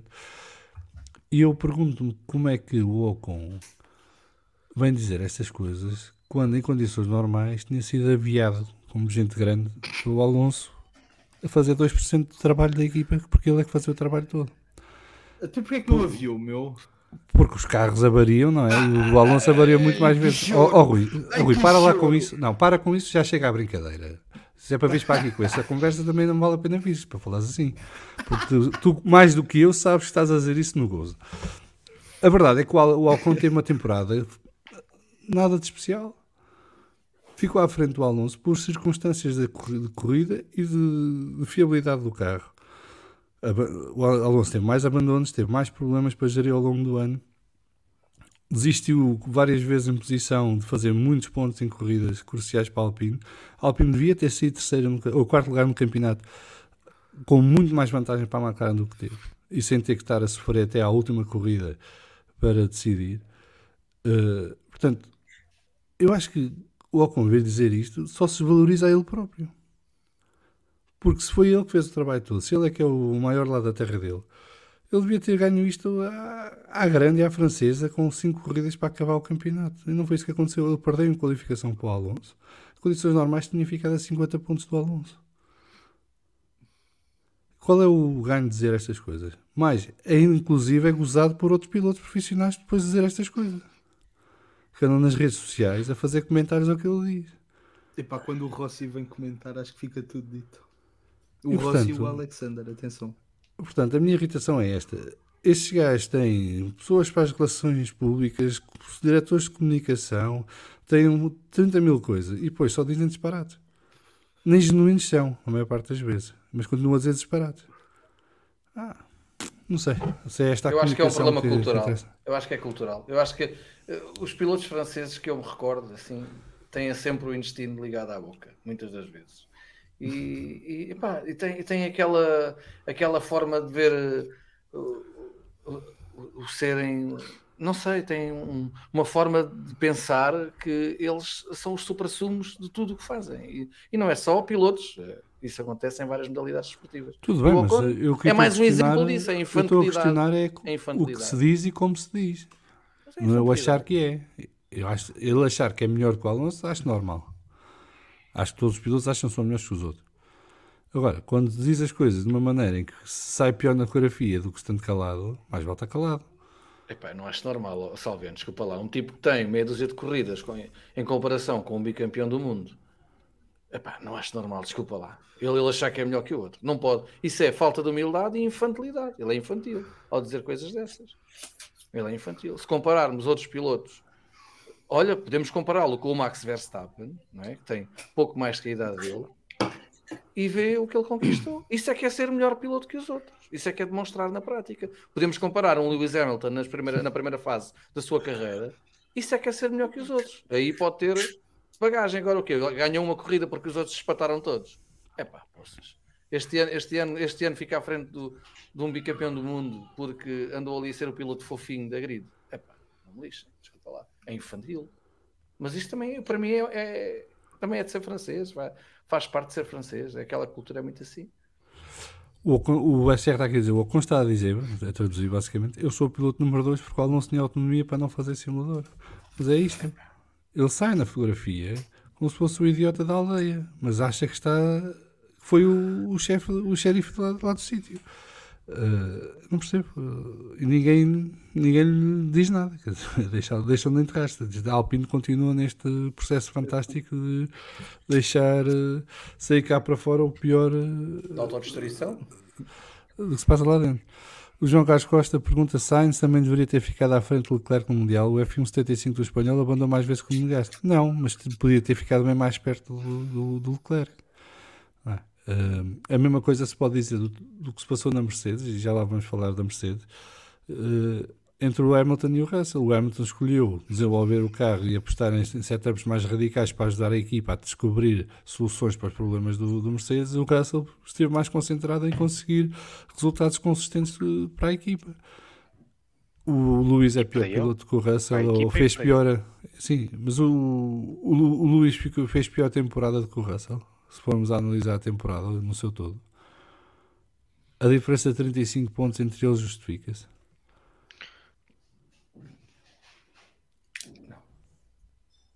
Justifica-se é a partir do momento em que um ganha uma corrida e outro não. Mas isso não é fator, não é critério para desempate nisto, porque o ano passado o Ocon ganhou uma corrida e ficou atrás do Alonso, por exemplo. Não é? Portanto, eu acho que quando se faz a análise do que é uma temporada e de quem é o, no nosso, o nosso trabalho em relação ao, companheiro de equipa, acho que há muitos fatores que têm sentido em conta. Ficar à frente do campeonato em pontos não é o fator determinante para mim, mas nunca foi, nem nunca será. Isso até é mais determinado pelas circunstâncias do, do próprio campeonato do que propriamente das capacidades dos pilotos, porque os pilotos não dependem de si para ficar na, para pontuar no, ou não dependem só de si ou em grande parte de si para pontuar a, nas corridas, dependem muito das máquinas que lhes dão para as mãos para conduzir. Uh, em relação à lei da rolha do, do Ozan, ele sabe porque é que eu lhe disse isso é? e ele também sabe porque é que está sempre a falar do Ocon. Ok? Portanto, não há aqui lei da rolha nenhuma e não há aqui problema nenhum. Houvesse lei da rolha, não tinha vindo hoje. O SR diz que o Ocon Gasly vai ser um festim e o Miguel Coelho, o Ocon está claramente a mandar um recado para dentro. Uh, não sei qual é o recado que ele está a mandar para dentro, porque o Gasly deve estar a rir ainda. É o recado errado. O Gasly vai chegar e dizer: É simulador! Vai tu! Ocon, Ocon, vai tu! Vai lá, tu que é bom simulador. É como os novos. Vai, vai, bates bem, vai, vai, tens bom simulador, anda lá. As instruções de simulador estão em francês e o gajo não sabia ler aquilo, pá. e o gajo agora também só fala italiano. Nem sei em espanhol. O, o Gasly só fala italiano agora, né? porque desde que foi viver para Milão. Um, o João Carlos Costa está a defender a, a honra do, do espanhol de, que ficou na Alpine está a perguntar: leram a entrevista em francês ou apenas as traduções manhosas em inglês? Leiam em francês e vão perceber que a intenção era tudo menos um ataque. Eu, eu li em francês e, e, a intenção foi promover-se sobre o, o, o Alonso. Uh, pode não ter sido atacar o Alonso, mas foi passar para fora uma mensagem de que ele é que é o gajo que desenvolveu tudo na Alpine e que ainda bem que vem alguém para o ajudar no próximo ano. E, portanto, se isso é um ataque ou não ao Alonso é irrelevante, continua a ser uma mensagem errada da parte dele. Um, vamos entrar no próximo tema, e é o último tema de hoje, mas que presumo que vai demorar um bocadinho, porque vamos fazer, começar o balanço da temporada de 2022, aqui no Vamos Falar de Fumo. Este ano vamos fazer isto por partes. Uh, esta semana começamos com a Red Bull, com a Ferrari e com uh, a Mercedes. Uh, e depois para a semana iremos fazer McLaren e Alpine e depois, dia 14 ao dia 21, iremos fazer as restantes equipas. É esta a divisão que está prevista. Uh, eu posso ler aqui o que está escrito em, em, francês, para quem quiser. O João Carlos Costa a pôr. Diz que C'est sûr que été déçu par ces propos sortis dans la presse et pas en interne. On n'a pas eu de discussion à propos de tout ça. Explica-me como é que isto é uma mensagem errada. João, o gajo que está a dizer isto, ele diz que, que ficou desiludido por, pelo que o Alonso tinha dito à imprensa, em vez de ter dito internamente a seguir ao que se passou no Brasil. Okay. Uh, e que não tinham tido discussões a propósito disso. Mas como é que tu usas isto quando o próprio Ocon, no mesmo dia, fez exatamente o mesmo com o Alonso? E discutiu fora de portas o que se passava dentro de portas. Portanto, como é que o mesmo gajo que faz o mesmo com o Alonso vem dizer que o que o Alonso fez está errado, mas o que ele não fez não está? Isto também não é preciso ir muito longe. Uh, mas tudo bem, podemos discordar, não há, não há problema nenhum nisso. Mas então vamos começar. Red Bull, Ferrari e Mercedes. Uh, eu perguntei no Twitter uh, às pessoas para darem a sua opinião sobre o melhor e o pior uh, de cada uma destas equipas e vou ler aqui alguns dos comentários que chegaram. O Teorias PT, que costuma estar aqui no, no chat, diz que a Red Bull, o projeto base bem conseguido, com boa margem de manobra e evolução. A Ferrari, um desenho perfeito, mas tão perfeito que a primeira mudança deu raia. Mercedes, a prova de que o patinho feio não é só uma história da Disney e coisas mal nascidas podem dar belas obras com o futuro. 2023 rápido. O João Alves diz que a Mercedes provou que mesmo com, com um projeto muito mal nascido é a equipa mais forte da Fórmula 1. Red Bull, o positivo é que dão ao seu melhor piloto o carro que ele quer e ele arrasa. Na Ferrari, o positivo foi terem feito um carro muito bom, mas não o desenvolveram a pensar no seu melhor piloto. E isto é o negativo. O Vitor Ferreira diz que a Red Bull na Hungria, Spa e Monza mostrou o seu verdadeiro valor. Pior foi a falta de treino no Brasil. Ferrari, excelente início da época, mas foi o positivo. Julgo que a alteração das regras no verão foi o negativo, comprometeram a competitividade do seu monolugar e a Mercedes recupera andamento na primeira corrida depois das alterações das regras, tendo, tendo como momento alto a vitória no Brasil. O pior momento tem de ser a, a apresentação do magnífico W13 e as dores de costas do menino em Baku, motivo para a alteração das regras. O João Delgado, Red Bull, segunda metade da temporada e a Austrália, segunda metade da temporada positiva, a Austrália o ponto mais baixo, o mais negativo. Ferrari, a Austrália o mais positivo, Spa o mais negativo. Mercedes, Brasil o mais positivo, e o, mais negativo, a qualificação na Arábia Saudita. Uh, está dado mote para esta discussão. Começo por ti, João, porque a Mercedes, de facto, teve um ano uh, extremamente atípico. complicado e atípico nesta nova encarnação da, da Mercedes. Uh, mas de facto a aposta no W13 foi errada de início. Errada para o campeonato de 2022. Nunca saberemos se para o 2032 seria um bom carro. Um, mas conseguiu fazer um trabalho brilhante de recuperação ao longo do ano e de encurtar as distâncias para as restantes equipas da frente. Que eu continuo a achar que ainda ali está meio segundo para recuperar, mas mesmo assim, para quem começou mais de um segundo, acabar a meio segundo não é nada mal. Sim, mas acrescentar aqui só um, um entrave Uh, porque eu tenho visto essa, esta lógica várias vezes, mas, mas a verdade é que a, a, Mercedes tem trazido upgrades e não, não parou de trazer upgrades. O verdadeiro carro da Red Bull e da Ferrari está escondido, o passo, o, o ritmo que eles vão trazer está escondido. Um, por isso não é uma comparação assim tão linear como, como eu gostava que fosse. No entanto, é verdade que a Mercedes tem, tem feito trabalho e, e uh, conseguiu, conseguiu melhorar o carro em comparação às equipas que estão à volta, uh, tendo em conta que no início do ano estava, estava em causa serem o terceiro, termos o terceiro melhor carro uh, quando andávamos a lutar com os As no início da temporada. Foi um choque. Um, Queria, queria, queria falar um, um bocado da, da, mensagem que foi passada internamente no início da temporada. Já, já toquei aqui algumas vezes sobre isto, um, agora que temos mais algum tempo. Um, quando saímos dos testes de, do Bahrein, Sim. exato, um, a, a narrativa vigente era que o carro não era mau, o carro era pesado e que quando se resolvesse a questão do peso, que o carro ia estar uh, ia, estar uh, ia estar ao ritmo dos da frente, descontando que o tempo que fôssemos descontando três, três coisas, os outros carros também estavam mais pesados, o tempo que fôssemos que, que gastámos a tirar o peso, eles não iam avançar mais. Um, e que não iria surgir mais nada e que o carro efetivamente era, estava a funcionar como se esperava. Um, porque no, durante os testes o porpoising não, está, não foi tão. Não, é, não, não se revelou o problema que, que iria vir a ser. Um, e, e foi interessante ver que isto foi mudando a, e, e culminou quando, quando chegámos ao Azerbaijão um, em que o, aquela reta da meta, os, o desnivelamento no asfalto, mais as velocidades extremas, uh, faziam com que o carro abandonasse por todo lado, é a resposta natural física um, às forças que estão a ser aplicadas no chassi. Um, a equipa não. E, e, aqui há que dar. Um, há que dar.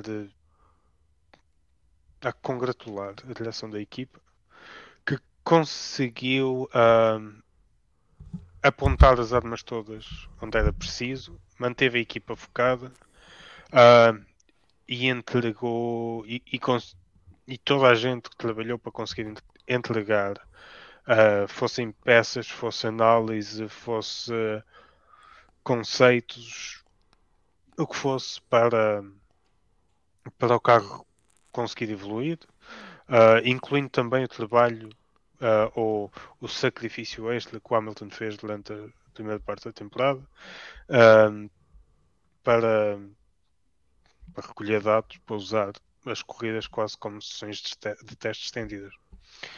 Um, uh, há mais um tema, mas é extra carro, por isso se calhar deixava falar um bocado. Podemos falar mais um bocado do carro e depois voltamos mais atrás no tempo. Okay. Rui, Mercedes, o que é que te pareceu esta temporada? Depois da análise do João fica difícil acrescentar muito mais. Uh, a Mercedes começa, começa a época com um projeto revolucionário que inicialmente nos, entre aspas, assustou a todos, não, não estávamos todos habituados. Houve esses problemas iniciais, e tu há pouco fizeste referência a isso. O Hamilton foi talvez o, a peça fundamental em todo o desenvolvimento do carro ao longo desta temporada. Fez um trabalho que inicialmente ninguém julgava ser. Uh, ou, ou, ninguém julgava que ele pudesse hum, assumir, assumiu sem problemas, mesmo que isso tenha metido em causa, hum, inclusive o seu, não digo estatuto, mas a sua classificação dentro da equipa, não teve problemas nenhums em, em baixar a cabeça, arregaçar as mangas e trabalhar, e isso para mim valoriza por completo o trabalho, sobretudo do Hamilton esta temporada, e, e foi outra faceta que nós ainda não tínhamos visto do Hamilton desde 2008. Um, e foi bom ver este lado do Hamilton, foi bom ver o Hamilton a ter que lutar e a tirar um pouco aquela ideia, sobretudo que era um piloto que só estando na frente é que consegue fazer boas corridas. Ele ao longo do ano mostrou isso. Uh, muitas das vezes não mostrou mais por culpa deste, deste W13, que acredito que eu acho que foste tu que há pouco disseste que um patinho feio, ou alguém comentou no Twitter que um patinho feio depois pode transformar num cisne, e acredito que seja isso que pode acontecer com o Mercedes ao longo, ao longo desta nova etapa ou desta, deste novo projeto da Fórmula 1 até à mudança dos regulamentos.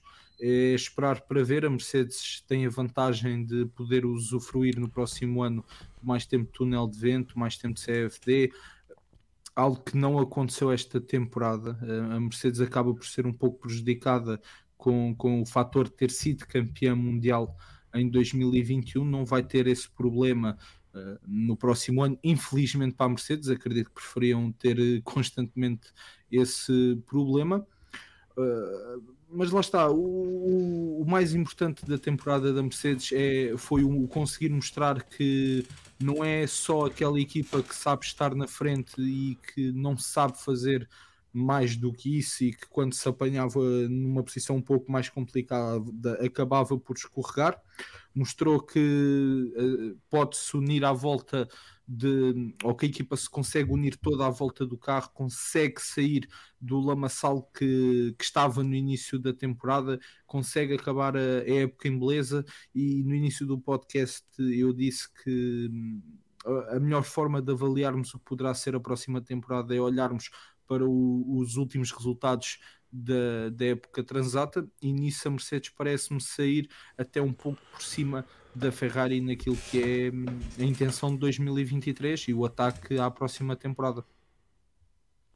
Bem, Bruno? Um, sim, uh, subscrevo integralmente tudo aquilo que o, que o Rui teve a dizer. É, era um pouco aquilo que eu penso. A, a mim, pessoalmente, um, que sempre fui, não anti-Hamilton, mas sempre fui um pouco anti-hegemonias e sejam elas quais forem, um, surpreendeu-me bastante. Fiquei, fiquei a admirar, já o admirava como piloto, embora às vezes tenha assim uma atitude, não parece, mas sempre o admirei como piloto, como como grande campeão que é, este ano fiquei uh, completamente a admirá-lo como elemento de equipa. Abnegação total, uh, mostrou exatamente tudo aquilo que um, um verdadeiro campeão deve ser. Uh, que vai pela equipa, que não, não está preocupado com, com ficar atrás ou à frente, seja de quem for, seja de um puto novo que chegou ali agora e quer mostrar trabalho, nada disso. Trabalhou desde o início, desde o início que se apercebeu que o carro não estava a funcionar eh, em todas as soluções que podia, que podia encontrar. Um, e, e, tal como o João Neto estava a dizer, logo nas primeiras corridas eh, percebeu-se perfeitamente que, que ele estava a experimentar coisas durante a corrida, não só nos testes, não só no, no, nas first practice, nada disso. Na corrida percebia-se nitidamente que ele estava a experimentar soluções para tentar melhorar todos aqueles problemas, até a custo, por vezes, da sua forma física, e isso viu-se nitidamente, apesar de algumas queixinhas a mim me parecerem um bocadinho demais, mas só quem sabe, só quem lá está dentro é que sabe. E a Mercedes em si, para mim, mostrou-me, um, pronto, dou a mão à palmatória a todos os níveis este ano, porque mostrou que é verdadeiramente a consistência de uma equipa vencedora. Uma equipa vencedora não se vê só no, quando vence, né? vê-se sobretudo quando tem grandes dificuldades, que foi o que, o que aconteceu este ano. Isso também se viu na Red Bull a princípio, no princípio da temporada, que teve alguns problemas e também se uniu à volta disso. Mas a Mercedes, sobretudo, sai, sai este ano, uh, a meu ver, com um pá, grande sinal positivo e não sei, acho, e vejo, e vejo que e concordo com o Rui no, naquilo que ele disse no final. Para mim, no final da temporada, sobretudo as, as quatro últimas corridas, saiu à frente da Ferrari. Uh, só, só não ficou à frente da Ferrari porque o princípio foi mesmo muito, muito mau e muito complicado, mas, mas saiu bem acima e espero que, que haja competitividade entre as três no, logo no início da, da próxima temporada. E eu acho que a Mercedes está no bom caminho e isso vai acontecer provavelmente. Oh, oh, oh, João, já agora aproveito só para, para, te fazer esta pergunta porque existia esta ideia antes de, dos carros serem lançados para a pista acabou por se verificar que este carro, em termos de condução, uh, por assim dizer, acaba por ser um pouco mais semelhante com aquilo que é um Fórmula 2 do que propriamente aquilo que era um Fórmula 1 da antiga geração, ou que se enquadrava, enquadrava melhor para os pilotos que vinham mais recentemente da Fórmula 2 do que propriamente para aqueles pilotos que já estavam no campeonato há mais tempo? Quando dizes da antiga geração, dos de 2021. Diz-me Sim, sim, sim, sim. Ok. Uh, em termos do. Sim, porque o peso extra faz com que a condução fosse ligeiramente diferente. Se eles estavam. Temos visto esta tendência dos carros ficarem cada vez mais pesados. E apesar dos Fórmula 2 não serem mais pesados, têm menos potência. Uh, o trade-off fica mais, mais por aí. Uh, mas também não. Bem, só tivemos um rookie na, na temporada, não é? E, e nem se portou não, mal. Mas, mas eu até digo isto no sentido de conseguimos ver que os pilotos que vieram mais recentemente da, da Fórmula 2 acabaram por se ambientar um pouco melhor estes carros do que propriamente os pilotos que já lá estavam. E eu lembro-me que ainda antes dos carros serem lançados para a pista havia muito essa questão de que os pilotos que nos últimos 3, 4 anos tinham vindo da Fórmula 2 poderiam de alguma forma se ambientar melhor uh, a este, este, este novo regulamento. E eu vi muito pensar. isso, ou, ou, ou, deu muito essa sensação disso ter acontecido na Mercedes. Uh, não sei se poderá ter alguma coisa a ver, daí estar a tirar esta questão. Não sei se. Eu estava a tentar pensar nas outras equipas, quem é que desde quem é que entrou com o Russell? O Norris, portou-se melhor que o Ricardo. O Albon portou-se melhor que o Latifi. Mas estes dois também não é são difícil. bons termos de comparação, não é? Ah, e quem é que entrou mais nesse ano? Foi o Norris, o Albon, O Russell. o Russell. Entrou mais alguém com eles. Ah, o jo... não, o Giovinazzi já estava. Eram quatro, não eram? Não, nesse ano foram três. Eles eram entre... Nesse ano entraram três. Entrou o Entrou o Leclerc. Latifi, Não, o Leclerc já lá O- estava também. o Leclerc já lá estava no Já ano anterior. Na, na Sauber. Estava com o Ericsson. Ah. Então quem é que entrou a seguir? Pois, Só eh, estes três. Depois entrou o Latifi o- do ano a seguir. E o Zu depois, E o O Zu Zu o entrou este ano. E os do entre este ano. Este ano, sim. este ano. Bem, ah, se, se formos ver ao- a questão ao contrário e ver pelos resultados no final, podemos dizer que sim, mas, mas não sei se é por aí. ah, ou se é dos carros serem mais físicos, de- da direção ser mais pesada, ah, ou, se é, de- ou se é por aí. Acho Zé. que isto é uma pergunta para o Nuno Pinto. Ah, Vamos fazer quando eu vier. Zé, hum, tu que foste do.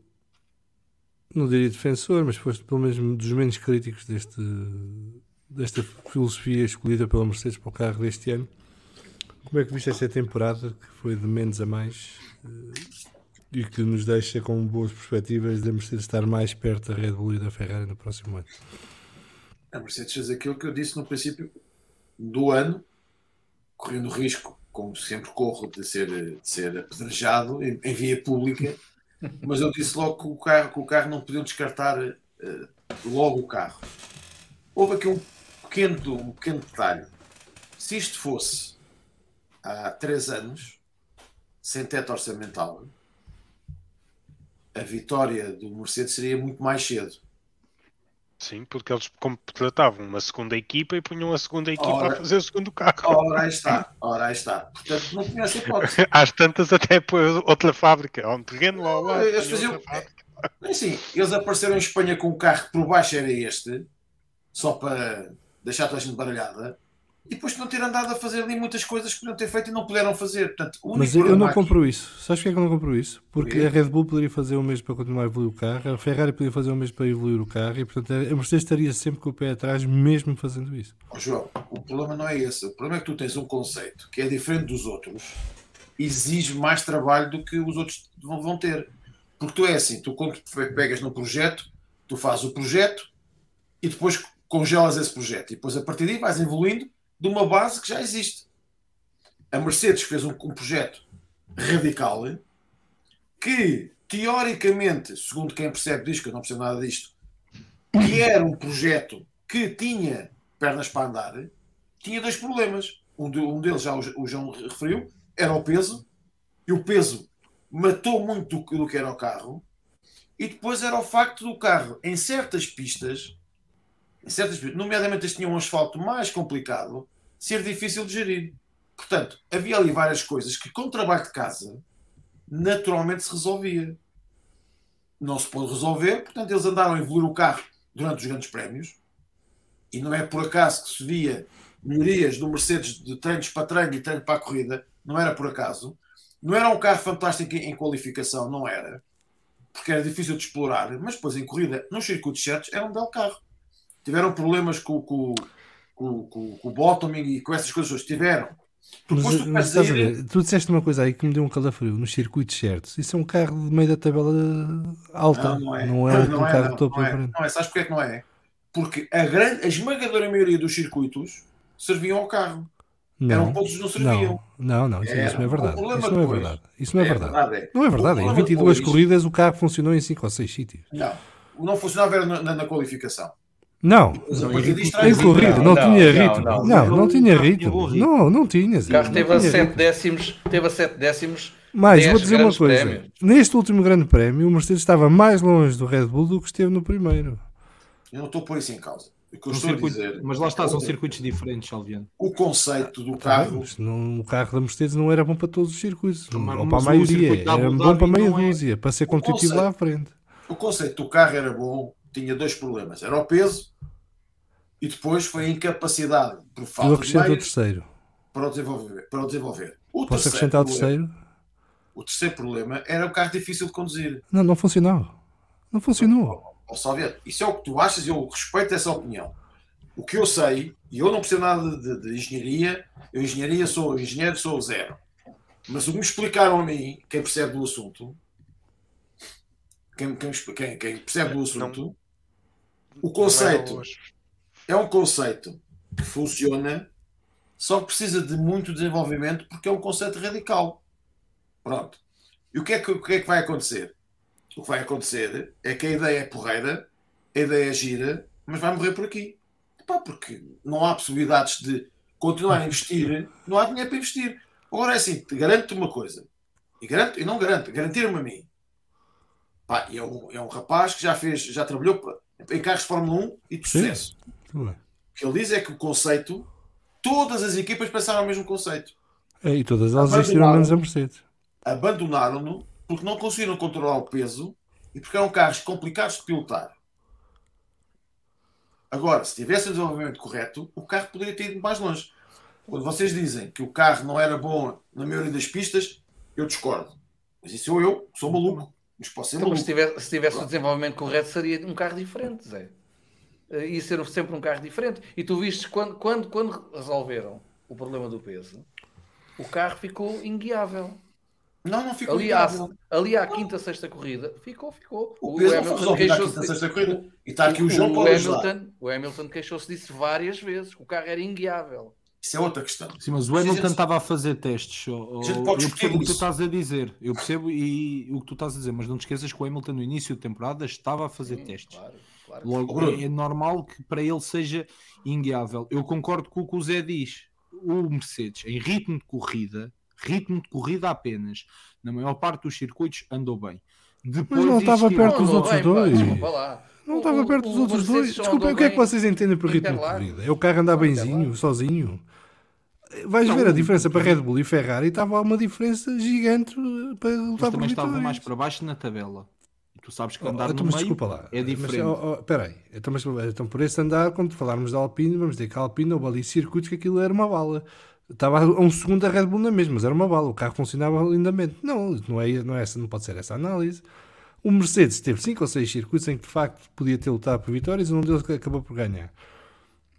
Mas no- na grande maioria dos 22 grandes prémios não tinha ritmo para acompanhar a Red Bull lá na frente e em muitos não tinha ritmo para Red Bull e Ferrari. Eu não, não sei onde é que se vai buscar isto. Tinha ritmo Eu- para estar lá na frente. Eu não disse, eu não disse. Vou, vou voltar, vou, vou voltar ao princípio. O conceito do carro tinha estes problemas que já citei. Bruno, a o carro, o problema do peso não foi resolvido ao quarto ou quinto grande prémio. Não foi. Porque se fosse. Foi ao sexto ou sétimo, foi o que eu disse. Não, ao foi mais para a frente. Foi Até aí que porque, começou o assim, problema sério do bottoming. Por Mas exemplo, não era por causa disso. E o João está aqui, pode ajudar-nos depois nisso, que eu, engenharia, percebo pouco. O que eu volto a dizer é que o conceito tinha que ter tempo e dinheiro para ser desenvolvido. Não houve. Pronto. Se era um conceito ganhador, eu também tenho as minhas dúvidas que pudesse ser campeão do mundo. Tenho. Mas, mas, o conceito era um bom conceito. Mas a Mercedes, se os dados que tinham, tinham no, no, no, no, no no seu- no- no- nos seus- nos seus cálculos não fossem bons, pegava num carro que foi à Espanha e ficava com aquele carro. E depois logo tratava do, andar para a frente. Mas não. Portanto, aqui depois pode ter havido problemas, como foi, foi aflorado, que havia problemas de, de correlação entre os dados no, no, no túnel de vento, do CFD e a pista. Pode acontecer a qualquer um. Pode ter acontecido um erro de calibragem, pode acontecer a qualquer um. Agora, o conceito do carro é bom, tinha um problema grave na qualificação, não, não conseguia fazer uma volta rápida como todos os outros faziam e ficava longe. Em ritmo de corrida, quando conseguia colocar a funcionar os pneus, e foi muitas vezes, não era tão longe. E o que eles recuperaram desde o princípio até ao fim tem que ser elogiado, quer se queira, quer não. E eu estou à vontade, porque eu, Mercedes, eu até disse aqui muitas coisas sobre a Mercedes e não foram muito abonatórias. Agora, a verdade é que o que eles trabalharam deu origem a um carro que no final da temporada, se isto tivesse acontecido quatro ou cinco corridas antes, provavelmente a Ferrari tinha que meter a vela no saco e tinha que ir buscar dinheiro a qualquer lado para desenvolver mais o carro. Portanto, essa é que é a realidade. E depois, a Mercedes está servida de dois, dois excelentes pilotos, muito bons pilotos. O facto de ser o Lewis Hamilton a desenvolver tanto o carro, eu não compro tanto essa. Não compro. Não compro, até pelo historial do Hamilton, não compro. Acho que foi um trabalho de equipa e ele uh, assoou-se com o pano que tinha e o George Russell assoou-se melhor do que ele. Basicamente foi o que aconteceu. Acho que foi o que aconteceu e, e tá, estar sempre ali a pôr o Russell como um subalterno ao Hamilton, acho que não, que não é correto. Acho que, que o George Russell é um excelente piloto, lá por ter sido qualquer, qualquer coisa. Um, a verdade é que a verdade é que ele bateu bateu o fair and square o, o Lewis Hamilton. O resto, eu continuo a dizer, eu não percebo nada de engenharia, zero. Fui o único que defendi no princípio do ano o carro, porque me disseram a mim, quem percebe do assunto, que era um conceito que podia ser ganhador. Agora também me disseram que faltou ali orçamento, faltou tempo. Epá, e na Fórmula atual são coisas que não existem, que não há, não temos. E portanto, não tendo, é natural que as coisas não tenham corrido da melhor maneira.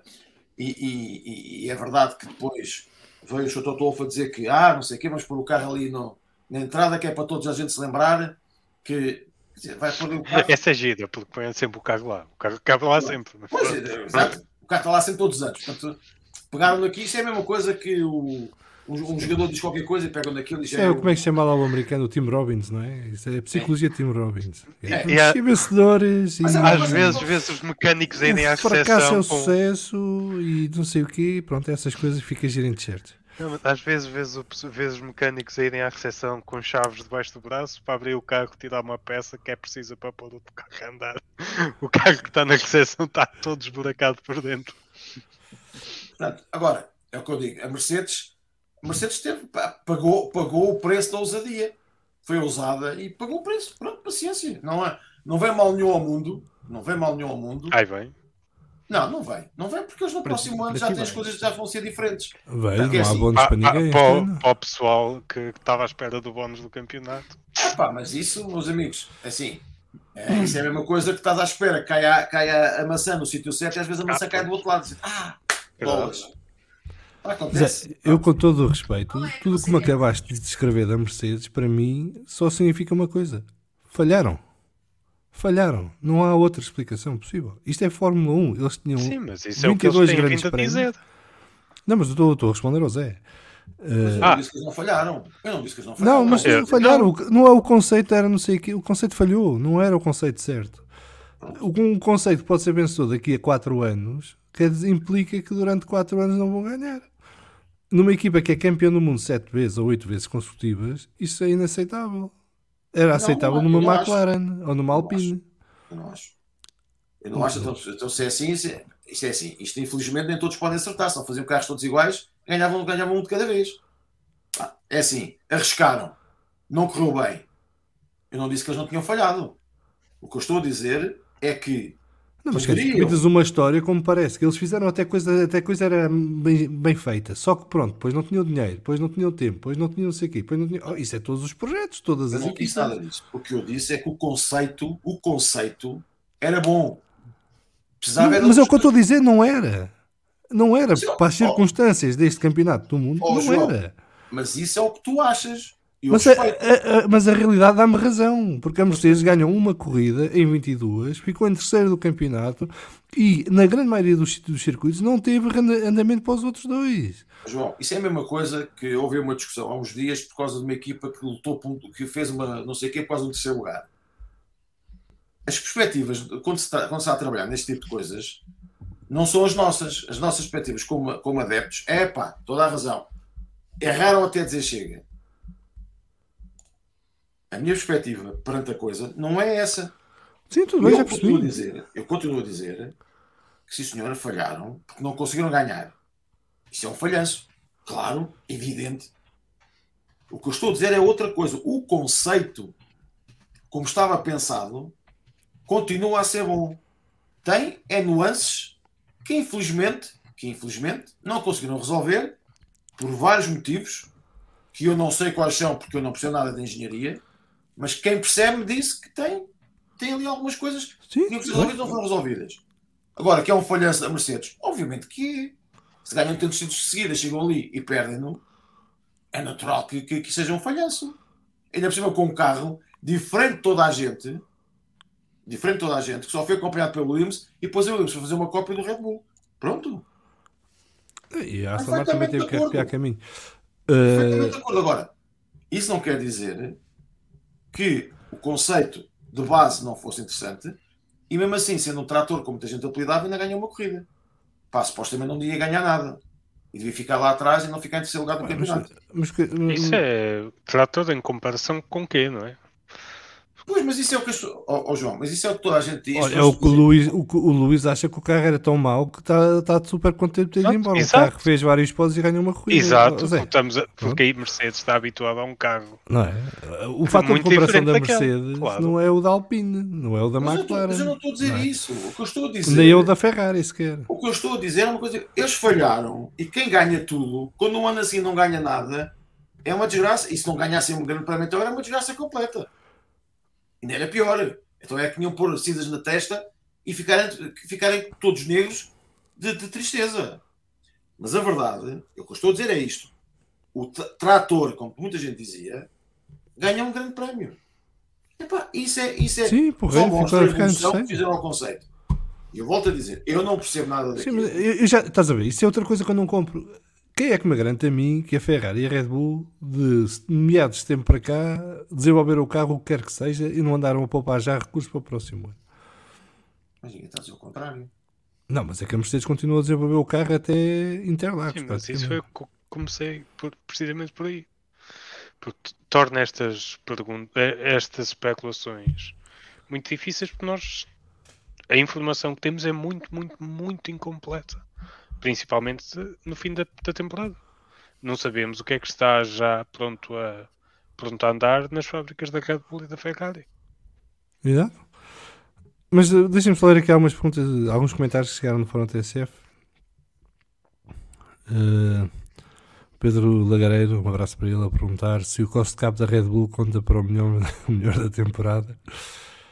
O Pedro Silva pergunta se 2023 vai ser um W13B ou um W14. Isto é uma boa pergunta. Uh, acho que só vamos saber uh, quando for apresentado o carro nos testes pré-temporada, nem sequer no lançamento do carro do próximo ano. João Carlos Costa a esclarecer que o Giovinazzi não estava em 2018, entrou em 2019, apesar de ter feito dois grandes prémios em 2017 no lugar do Ericsson. O SR, eu acho que o julgamento final será no início do próximo ano. A Red Bull também se chegava perto no final das temporadas, das épocas. O João Carlos Costa diz que havia um problema base, o asfalto algo com que o W13 lidava mal. Eh, eu- Deixa-me só expandir Diz aqui isso. um bocado. Eh, porque o problema do carro, não, não disseram efetivamente, mas falaram disso, é que o carro não, não, não trabalhava os pneus. Ponto.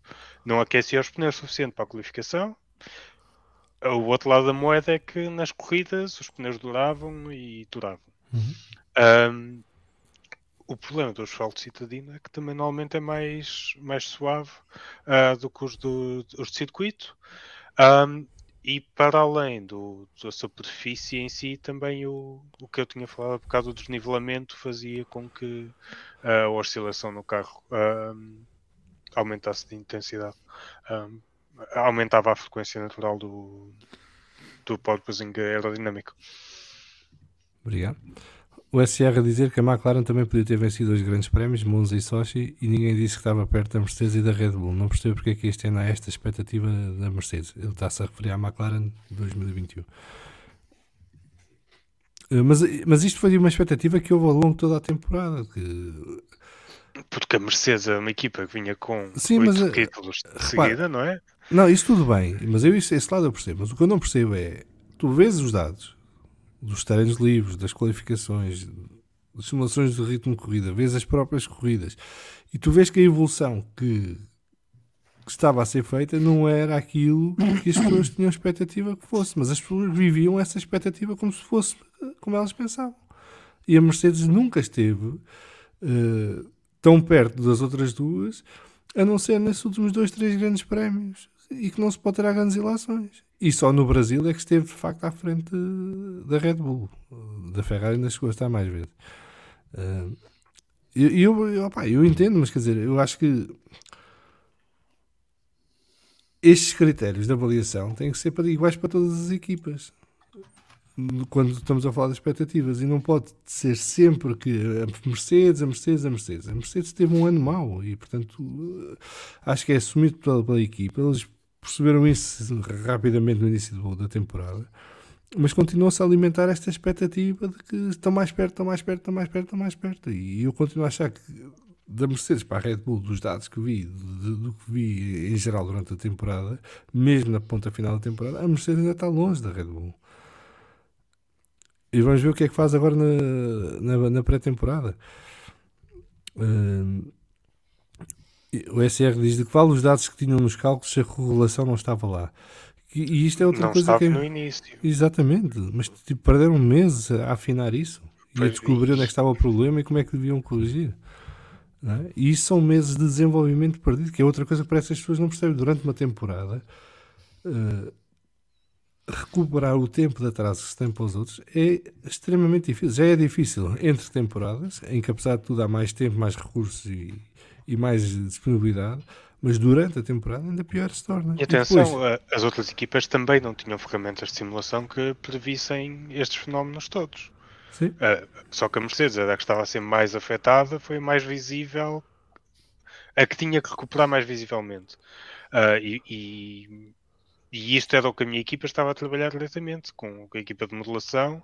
Era como é que conseguimos modelar este comportamento na simulação sem conseguirmos ir buscar os dados do túnel de vento, porque o túnel de vento não pode andar tão depressa. Eu, eu, eu, lembro de, de, ter lido há muitos anos eh, uma entrevista com. Já não sei se foi com já não quem é que é, mas é um diretor de uma equipa, um diretor técnico de uma equipa, em que ele explicava que isto, quando estamos a um segundo o carro da frente, os primeiros 9 décimos são fáceis de buscar, é? é? rápido. Depois aquela décima final é, é, difícil. Porquê? Porque a outra equipa, mesmo que esteja a desenvolver menos rápido que nós, vai estar sempre a desenvolver também. E portanto isto depois é, é torna-se muito complicado ir buscar esta última décima que faz a diferença. E eu acho que a Mercedes nem sequer está neste intervalo ainda. Portanto, está um bocadinho mais atrás. Vai ter uma vantagem em relação à Red Bull, que é a história do túnel de vento, que pode ajudar, mas não sei, duvido seja logo ao início, mas acho que durante a temporada a Mercedes vai ter uma dupla vantagem este ano, não é? Porque vai passar a ter naturalmente mais tempo de túnel de vento que o que tinha uh, anteriormente e vai ganhar essa vantagem em relação à Red Bull que perdeu tempo de túnel de vento extra por causa da penalização. E depois a Ferrari está nesta, neste dilema que agora não percebemos bem como é que vai se decidir, porque apesar de nesta fase as coisas até poderem estar alinhavadas, quando começar a temporada alguém tem que tomar decisões de em que direção é que a Ferrari vai em termos de desenvolvimento. E muito dependerá de quando é que chega essa pessoa, de quão rápido se vai inteirar dos processos e de quão rapidamente consegue tomar as decisões mais acertadas eh, para a própria equipa. Uh, o João Carlos Costa está aqui a dizer de que a primeira prova onde o W3 ficou à frente, pelo menos uma das outras duas equipas, foi em Paul Ricard, o 12 Grande Prémio do ano. Depois, mas depois aconteceu mais 5 vezes. E num Grande Prémio bateu os dois concorrentes diretos, que foi o Grande Prémio do Brasil. O SR diz aqui que só se pode dizer que trabalharam bem se o Red Bull e o Ferrari estivessem a mostrar o jogo todo, que não estavam o João Carlos Costa diz que a pergunta é: a Mercedes vai continuar a usar? Ao Pedro Silva diz que o João Carlos Costa já deve ter o esboço, mas não parece que levante o véu. É verdade, João Carlos Costa? Eu acho que é mais. Acho que é o João Neto. Eu acho que é o João ah, o João Neto. Mas por acaso não, Neto... tenho mesmo, não. Tu já tinhas não, já aqui estava... que já não estás lá, não é? Exato, sim, sim, sim. E, e já não estava no, no carro este ano todo. Já não estava muito. Já não estava de todo por dentro disso. Aqui uma pergunta do João Carlos Costa. Mas essa é a questão mais interessante. Como é que o fenómeno do proposing era conhecido dos LMP1 e do LMP2? Uma das equipas do LMP2 foi a primeira a resolvê-lo e até tem ligação a outra na Fórmula 1. Como foi surpresa? A, a diferença é que o, o, o problema foi é, o, o, chão, o floor, um, é diferente do. A maneira como está seguro e como vibra é diferente do, dos, dos LMPs, que são mais sólidos e vão mais. têm mais suporte para a estrutura. O João Carlos Costa acrescentava que, aliás, era conhecido desde os tempos em que os carros de efeito sol tinham perdido as saias móveis. E o Pedro Silva tem aqui a perguntar: e esse trabalho de tentar modelar a física do carro sem recorrer ao túnel foi conseguido de forma mais digna a partir de grande prémio? E os dados vieram mais do carro do Russell ou do, do Hamilton, sabes? João. Quando é que foi? Uh, março, abril? Foi em meio de abril? Foi por volta de. Miami? Não tenho aqui o calendário. A Baku, Miami, sim, acho que sim. Uh, Baku foi em julho, não foi? Eu, eu, por acaso, é, Baku não costuma ser. Estou aqui a falar. Não sei, este ano foi tudo caro por causa da Miami. Miami foi final de abril, salvo erro, ou início de maio. Ou final ou início de maio. Uh... Eu tenho aqui no chapéu, posso ver. Ah, foi em junho, foi. 8 de maio. 8 de Baku maio. foi em junho. Miami foi 8 de maio. Baku Eu- foi em foi- junho, foi- que eles depois foi- foi- foram ao Canadá. Portanto, epá, posso ir tentar buscar. Eu acho que foi eh, final de abril, quando saímos de Imola. Foi, foi nessa altura. Porque foi, foi mesmo antes de Espanha. prémio em O Coimbra. Grande Prémio de, o grande prémio da. Emília Romana foi 24 de Abril. Exato. Miami foi 8 de Maio. Portanto, deve ter sido nessa altura. Foi, na- foi final de, de abril, exato. Ahm, porque já tínhamos os dados da Austrália. Foi por aí. Ah, de onde é que vieram os dados?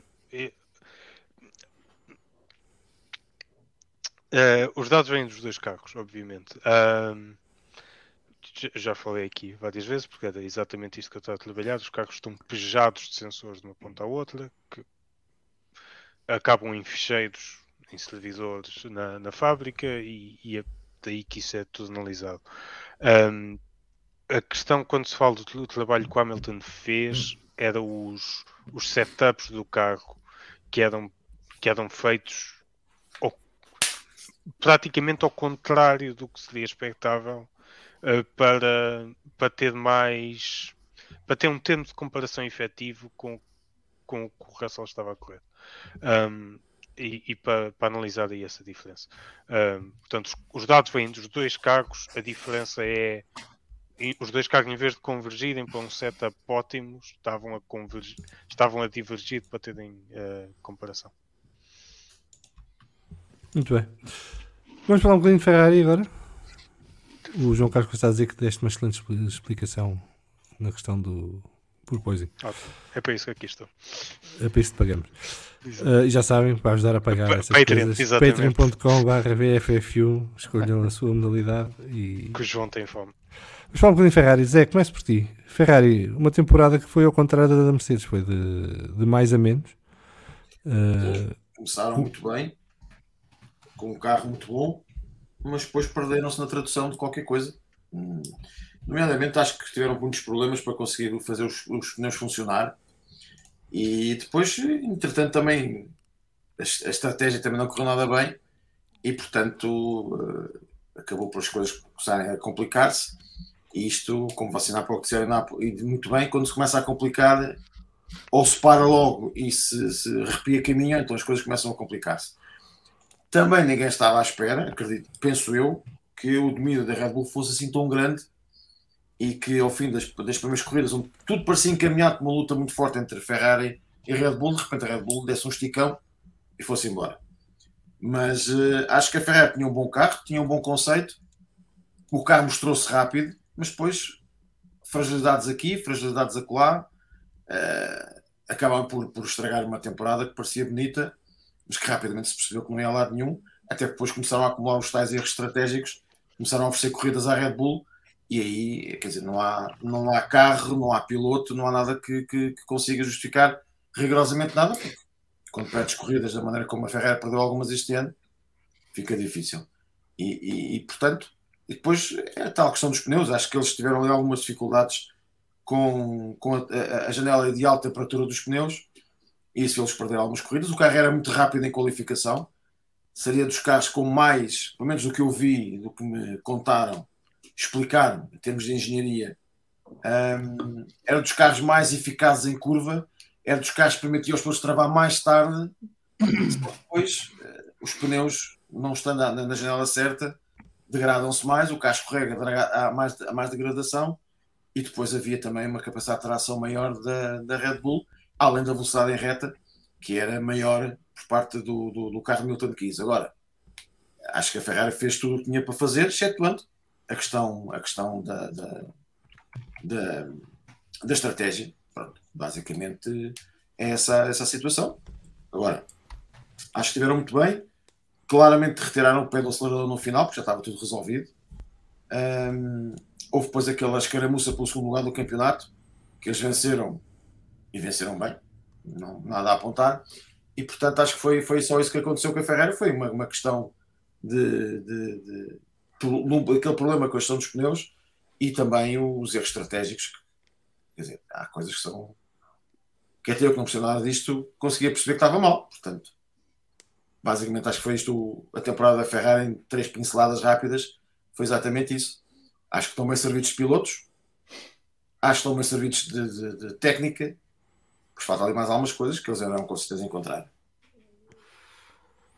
Rui, tu tens que sair, portanto aproveitas, falas um bocadinho da Ferrari e também da Red Bull e antes de ir embora. Não, uh, uh, o ano da Ferrari foi, foi uma autêntica montanha russa daquelas em que tu sobes muito, mas depois tens sempre descidas a piques. Uh, a Ferrari foi uma mistura de. acabou por ser uma mistura de duas situações. Foram os, os tiros nos pés constantes da, da equipa no seu todo e também muitas falhas dos pilotos ao longo dos anos. O mais a situação que marca aquilo que é a época da Ferrari terá sido talvez a corrida de Imola com aquilo que acabou por acontecer eh, com o Leclerc. No entanto, o início de temporada da Ferrari, o, o arranque muito se deve aos quase dois anos sem qualquer desenvolvimento do carro. Foi uma aposta total da equipe italiana para, para alcançar eh, o sucesso esta temporada. Um carro muito rápido, um, um carro que se hum, conseguiu adequar bem à grande maioria dos circuitos mas que teve do outro lado da barricada um carro simplesmente diabólico, como foi o caso da Red Bull, um carro que dominador, sobretudo nas mãos de, de Max Verstappen, foi assentaram-se, foi, foi um casamento perfeito o carro da Red Bull com, com o piloto neerlandês. Uh, o, o, bom carro mostrou-se também nas mãos do, do Sérgio Pérez ao longo desta temporada, com tanto a Ferrari como a Red Bull a conseguirem ter os dois pilotos a vencer ao longo do ano. Maior sucesso nesta, nesta última questão para a Red Bull. A Red Bull não começa de todo bem, mas os problemas iniciais que apareceram na Red Bull, corrijam-me se eu estiver errado, acabaram por não ser diretamente nem com o carro nem com, com a Red Bull, acabaram por ser, eh, ou acabou por ser, sobretudo, problemas eletrónicos que estavam derivados a componentes feitos por outras empresas. Lembro-me que no Bahrein, salvo erro, tinha sido nos dois carros até uh, um problema na centralina que, salvo erro, era produzida pela Magneti Marelli que acabou por vir assumir um, um defeito que havia naquela peça. Por isso, desde o início que, que o Red Bull foi um carro bem nascido, ao contrário do que aconteceu, por exemplo, com, com a Mercedes. O sucesso continuou da temporada passada para este ano e a questão que se coloca com este novo regulamento é se haverá seriamente concorrência, e esperemos todos que sim, para o Red Bull e para Max Verstappen ao longo das próximas temporadas. Bem, e com isto sais? Sai. Muito obrigado por este bocadinho, pessoal. Continuação obrigado. de um bom episódio e vamos nos vendo. Exatamente. E quem sabe ainda voltas este ano, se tudo correr bem. Eu espero que sim. Vá. Abraço. um abraço, malta. Vá, um bom programa. Vá. Bruno Paiva, tua, tua Ferrari. Epá, eu acho que a Ferrari só foi algo melhor até a Red Bull ser menos Pá. né? ser menos eficaz naqueles primeiros grandes prémios, porque hum, na verdade o carro bem melhor do que os últimos anos, sem dúvida nenhuma, um bom motor, mas mesmo o bom motor com sérios problemas de fiabilidade. Já não me lembrava de ver um carro a arder há muito tempo, por exemplo. Eh, E, e- e isso demonstra que o carro, apesar de ser melhor do que os últimos anos, não era assim tão bom como nós, se calhar, eh, pensávamos de início, por ser rápido, por ser-se mostrado o mais rápido nos testes, tudo isso. Uh, mas a verdade é que correr 10, 15 voltas, parar, de pneus, correr 10, 15 voltas para testar, não é a mesma coisa que fazer uma corrida na mais alta intensidade. E isso, isso mostrou uh, as fragilidades da, da Ferrari uh, pouco depois do início. E, e juntar a isso todos os erros estratégicos que todos nós falámos durante esta temporada, né, alguns de, de um profundo amadorismo que me corrói a alma de tifosi, hum, mostraram que a Ferrari está, estando no caminho certo, uh, ainda não está ao nível, nem pouco mais ou menos, do, do que a Red Bull ou da Mercedes.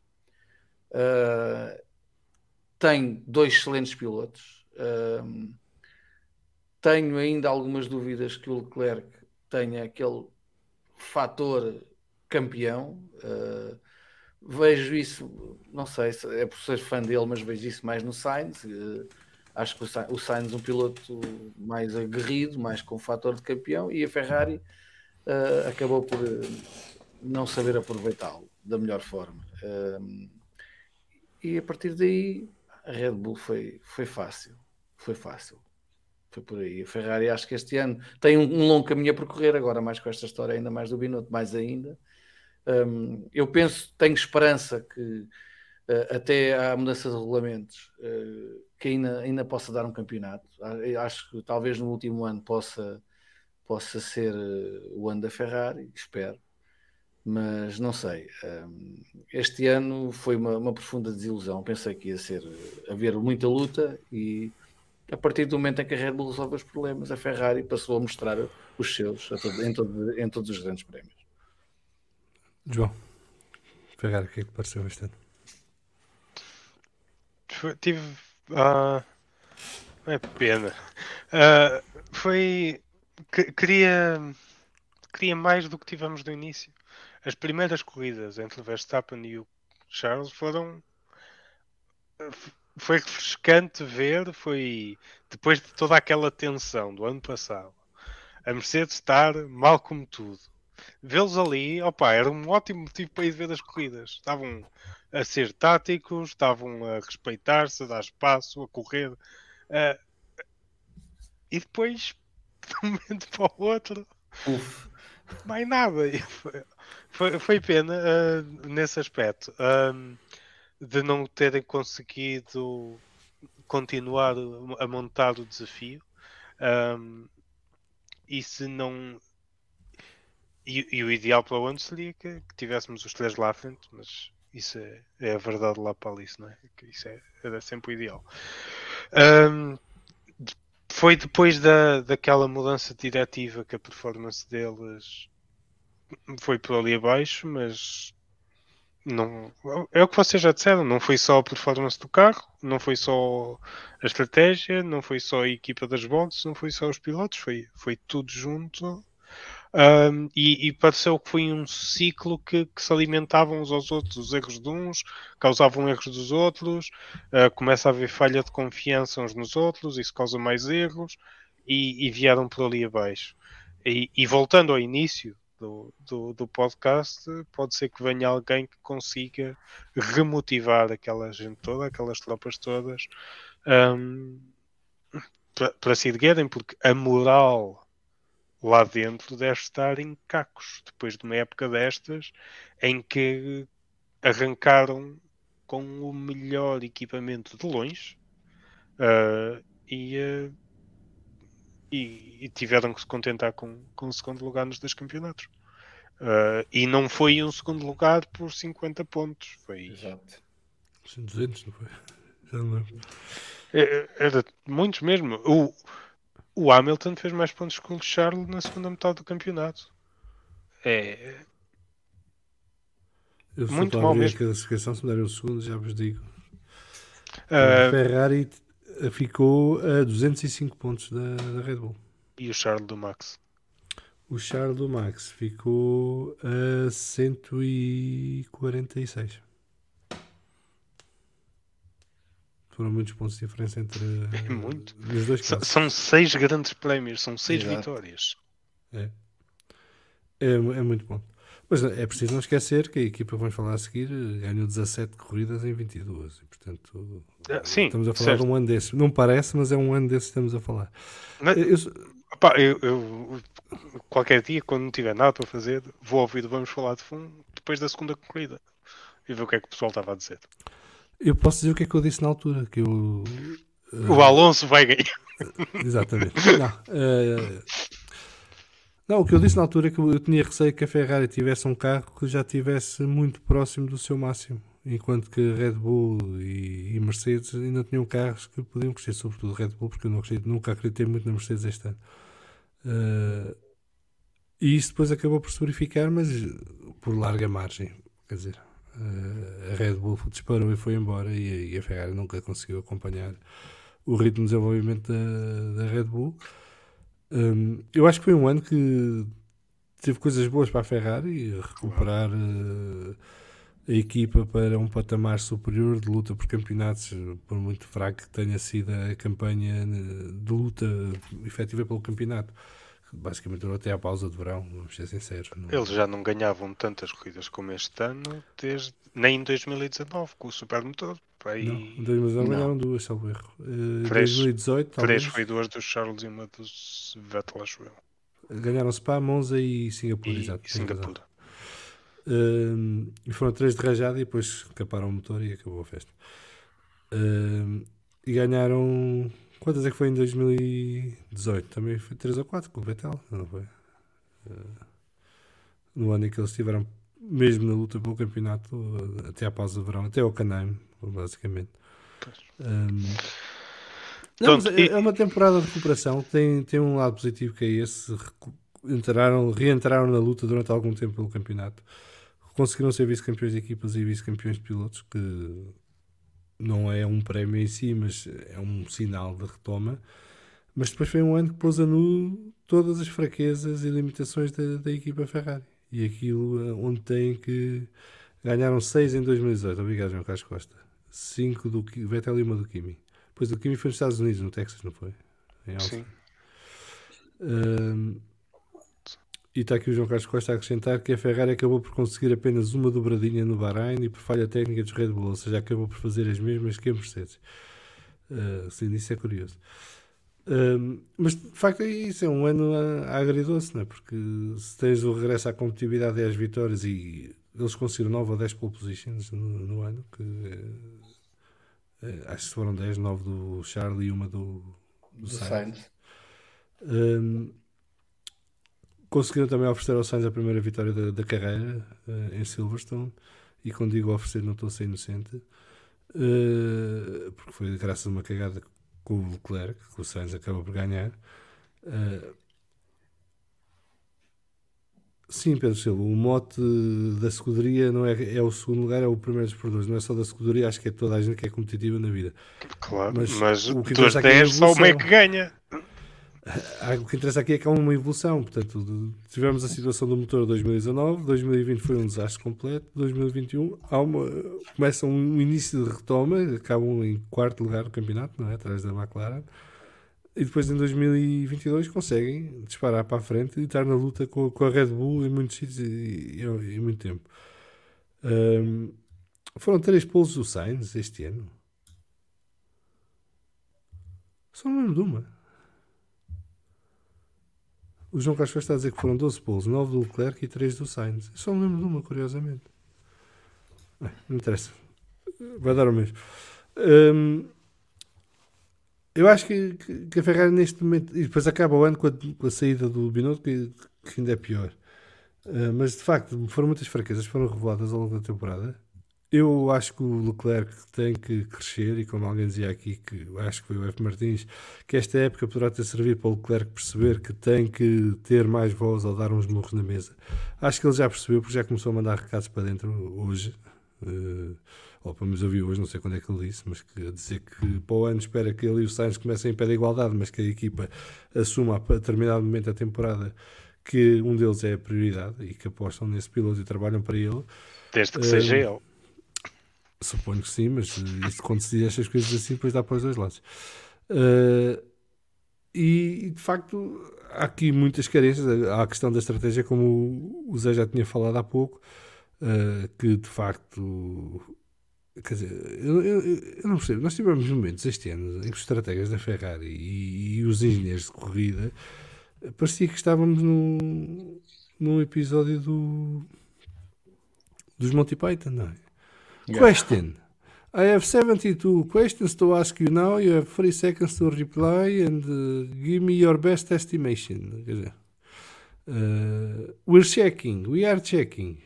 Quer dizer, assim acabam sempre as mensagens com plano, os planos. Que é uma plano piada, A, plano B, Sim, plano C, C D, E, F, F, por aí fora. Uh, isto é de loucos, não é? E, e depois é que isto acontecer uma vez, ok, percebe-se. Tudo bem. Isto aconteceu várias vezes, quer dizer. Uh, portanto, houve ali várias coisas que, que, falharam. Um abraço ao João Amaral, que se juntou a nós agora aqui à conversa. Uh, e portanto, acho que foi um ano de altos e baixos para a Ferrari. Assim, eu pessoalmente acho que a Ferrari devia ter continuado com o Binotto, devia ter começado a trabalhar a resolver estes problemas e esquecer mudar a, a direção da equipa até 2026 ou até até o projeto de 2026 começar a ser a prioridade da equipa de facto e trabalhar em recrutar as melhores pessoas para suprir as carências neste momento e para começar a montar a equipa para o projeto de 2026 e depois aí poderia ser Binotto ou não. Uh, eu acho que é um bocadinho cedo para fazer isso porque basicamente é abdicar já de, dos próximos três Exato. anos, não me parece seja uma boa ideia.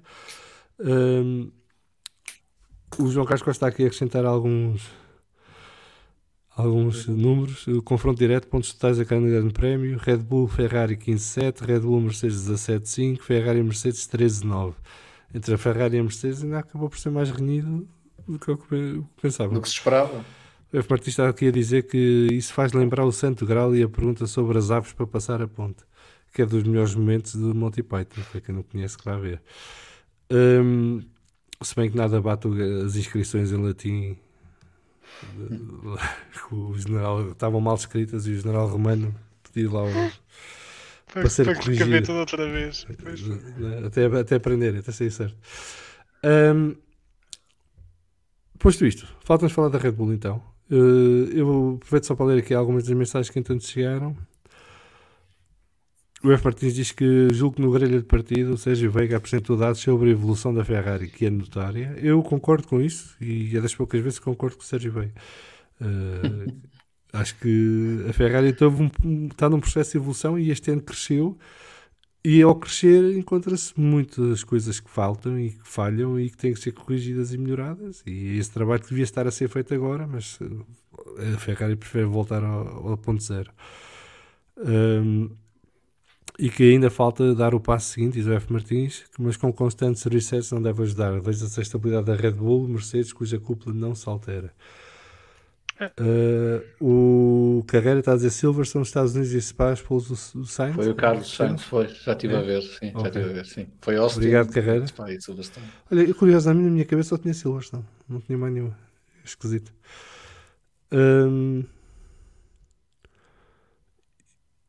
O Pedro Silva diz que o Binotto parece-me ser um excelente técnico e um profissional 5 estrelas, mas não um bom team leader.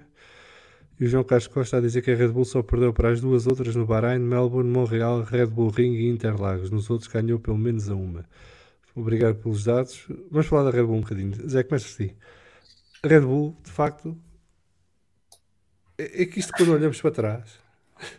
Isto, eu, eu, este campeonato, eu, eu, não sei se vocês passaram pelo mesmo, mas este campeonato isto não foi um, um, campeonato daqueles como foi o Schumacher com, com a Ferrari, ou o Vettel em 2011 ou 2013 com o Red Bull, ou um dos anos do Hamilton de, depois do Rosberg sair da equipa. este campeonato pareceu mais competitivo ao longo do ano do que agora, que estamos a olhar para trás, de facto foi. Não sei qual foi o truque de ilusão que criaram, que o ilusionismo que foi feito, mas a verdade é que isto pareceu ao longo do ano que era uma batalha mais competitiva e agora olhamos para trás e temos uma equipa que ganhou 17 corridas em 22. É? E um piloto dominou completamente a temporada. Foi, foi, foi um, um, um, um esmagamento sem dó nem piedade. Porque, pronto, como tu acabaste de dizer, 17 vitórias num ano, em 22 provas, são. Não consegue bater a Ferrari nas pole positions, faz 8 pole positions, mas depois tem 8 voltas mais rápidas, consegue ter 28 pódios, consegue estar 763 voltas na liderança, são só mais 400 do que a Ferrari praticamente. Consegue fazer uh, menos voltas que, que a Mercedes, porque a fiabilidade não estava lá, mas a verdade é que conseguiu, mesmo assim, uh, estar 2.454 voltas no, no em, em, em, em, prova. Portanto, epá, foi, uma, foi daquelas coisas que o carro parecia que não estava ainda no, no ponto, mas rapidamente o colocaram lá e o salto que eles deram rapidamente foi muito maior que todos os outros. E depois tem aquele rapaz atrás do volante, aquela peça atrás do volante que é importante e que tem muito jeito. Pronto, o rapaz tem muito jeito e este ano estava focado naquilo que era ser campeão do mundo outra vez, sem polémicas. Não o conseguiu totalmente, mas de qualquer maneira, quem apontar alguma coisa ao título deste ano é porque não está realmente a, a, a, a desvalorizar aquilo que foi um título que, é, que, é, que acho que este ano é limpinho, limpinho. O ano passado, a cada cabeça a sua sentença, eu continuo a achar, por um ou por outro, ser campeão, podia ser campeão, mas uh, acho que o ano passado a coisa foi um bocadinho manhosa. Este ano não, este ano o rapaz uh, é só faltava só faltava era mandar no parar, dar penalizações para ver se aquilo ainda amava um bocadinho. Houve provas que aquilo foi uma, como se diz no, no, na luta livre, foi uma vitória por assentamento de espadas, quer dizer, não deu hipótese a ninguém. Ora, é assim, eh, eles são, são bem servidos tecnicamente. A Honda, quando se vai embora, é que faz o motor como deve ser. Então, tudo isto é um bocadinho ao contrário daquilo que era esperado e pronto, e ganhar o título com um bocadinho também da ajuda da Ferrari, porque, como disseste muito bem, Salviano, tudo parecia muito mais competitivo do que realmente foi e tudo indicava que ia ser muito competitivo, mas afinal não foi não foi? E quando nós oferecemos corridas aos adversários, corremos o risco de sair lá a perder. Foi o que aconteceu. Basicamente foi o que aconteceu. E, e em muita, muitas, muitas provas foram absolutamente dominantes. E, e, temos aqui um, um ano em que a ideia foi que era, foi competitivo, mas depois vamos olhar para os, para os dados, não foi. Foi realmente o domínio da Red Bull, mas temos que pôr sempre este asterisco que houve ali muita colaboração por parte da, da Ferrari e também a ausência da Mercedes, claramente. Bruno. Um, um, eu acho que só nos pareceu que era competitivo porque a Ferrari fez 12 polos, não é? E havia sempre alguma esperança que, que, que houvesse alguma competição durante as corridas, mas a, a, verdade das coisas foi, foi completamente outra, porque o Max e a Red Bull muito rapidamente se percebeu que epá, até, nem que ele partisse décimo segundo ou de vigésimo, ou seja do que fosse, isso era, não sei se vocês recordam, mas isso ali a meio da temporada era o que nos dava ali alguma, pronto, algum sal, alguma pimenta à, à própria corrida, era pá, se o tipo partir de 18 vamos lá ver se, se, se ganha ou se não ganha, se continua a ganhar. Porque... Eu hoje vi uma estatística, agora estava a falar disso, mas hoje vi uma estatística que fiquei um bocado burro que era, acho que era no Autosport, que era sobre a quantidade de vezes que os pilotos atuais da Fórmula 1, que estão no ativo, tinham conseguido fazer pódios saindo uh, de fora do top 10. Então eu fiquei um bocado burro, pensava que era mais vezes, mas uh, então, os primeiros eram o Luís e o Sebastian com 5 vezes cada, que conseguiram sair lá do fundo e de, de fora do top 10 e acabar no pódio. Uh, o Alonso e o Max têm 4 cada, e depois havia mais dois ou três pilotos tinham duas vezes cada. Mas impressionou-me que, falando dos. Vamos tirar. Mesmo o próprio Max também já tem muitas corridas, de, já está há 7 ou 8 temporadas na Fórmula 1, mas eu pensei que houvesse mais vezes, 5 é o recorde. Entre, e é partilhado entre Lewis e, e Sebastian. E convém dizer que o Sebastian nunca ganhou uma corrida fora do top 2 ou 3, já não me lembro. Uh, que é outro recorde um bocado esquisito, não é? Um tipo que tão bom com tanta qualidade e fora do, ou do top 4, já não lembro, acho que é top 4. Fora do top 4 nunca conseguiu ganhar uma corrida, uh, ou seja, não partindo nas duas primeiras linhas. Uh, e, e lá, isto é, é, outro truque de ilusionismo, porque eu, eu, pensava que era muito mais vezes que eles tinham conseguido recuperar até o pódio do que aquelas que verdadeiramente recuperaram. Mas desculpa interromper o raciocínio, era só porque. Não, é, não é, é, é, é, um dado muito importante. Só demonstra mais, é, até porque um repara a idade do Max. Não, repara, repara a idade do Max e fez. Já, já fiz isto quatro vezes, não é? Sim. Tem mas pai, três foram este ano, não? Sim, mas, mas vê, isto, isto ainda agora, ainda agora a precisão vai no adro, não é? Uh, e, e, demonstra que vamos ter, vamos ter talvez uh, mais uma hegemonia de um piloto e mais um, um campeão que vai ganhar muitos campeonatos. E, mas este ano a Red Bull, voltando à Red Bull, não sei, uh, desde pitstops, desde que falharam, pá, três ou quatro talvez, que eu me recordo assim, uh, por alguma razão mecânica de um, uma pistola que não funcionou, não, não pela, pela incapacidade do, da própria equipa, que isso aconteceu com a Ferrari, ao contrário da Red Bull, pai, umas três ou quatro vezes. Foi, esquecerem-se de um pneu é uma coisa que eu não consigo, não vou entender nos próximos anos sequer. Um, a Red Bull foi quase perfeita em tudo, inclusive no recuperar da dificuldade da dificuldade inicial, porque teve ali uma capacidade de reação muito forte um, e aliando isso ao talento natural do Max, que é, é mesmo um tipo pá, que se prepara para ser um novo Alonso, um novo Hamilton, seja o que for, um novo Schumacher. Uh, para ficar, não gosto desta palavra, mas tem que ser, né? para ficar nos anais da Fórmula 1, isso garantidamente em conjugação com a Red Bull. Um, confesso que tenho, tenho, pensado, pensei muito este ano, gostava muito nos, daqui por uns anos ver o, o, o Max na Ferrari, por exemplo, para, para ver se a, coisa, se a coisa se dava. Sim, tinha uh, para correr lindamente. Foi, não, não tinha, aquele é ruim com mais cobras também. Ele é ruim, aquilo ia dar logo raio, ao fim de seis meses ia-se embora. Vejo mais uh, depressa na Mercedes que na Ferrari. Sim, sim, sim, sem dúvida, sem dúvida. Sem dúvida. Epá, mas Toto Wolff e Max, Jesus, meu Deus. Uh, que dupla. Uh, na não, Ferrari. Na, Mas, é, mas é, aí é Ferrari e Max, percebes? Não é uma, um, duas personagens. Um, epá, e, e, sem dúvida que a Red Bull foi, foi, foi hegemónica este ano. E só vermos esta, esta comparação das poles versus, uh, versus corridas ganhas, pá, 17 uh, corridas ganhas com, com 12 poles da Ferrari, mostra que o carro, o carro e o piloto eram um, um binómio perfeito. E, e daí esta 146 pontos, meu Deus, é impressionante. Mas curiosamente o Max acha que o carro nem, nem era assim ao, é, jeito dele. É, é. Pois, não. Aquilo é tudo ela. É até aqui com os pés por debaixo, tipo Flintstone na Não, mas ele disse Não, mas ele dizia isso na perspectiva que o carro era um bocadinho uma diva, não, é? não era propriamente que, é. que o carro não era feito à medida dele, mas parte. que o carro era um carro que exigia mais dele que, que, que ele estava habituado, digamos assim.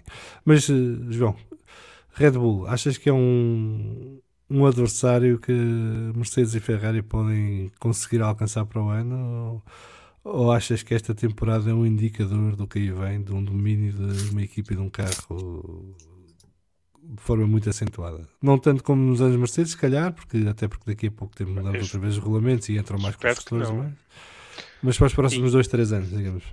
Espero que não, e até as, uh, os regulamentos agora estão foram redesenhados para tentar cortar esse tipo de hegemonias. Um, é, é que não, não há muito a apontar. Eles fizeram uma época incrível. O Max conduziu melhor que nunca.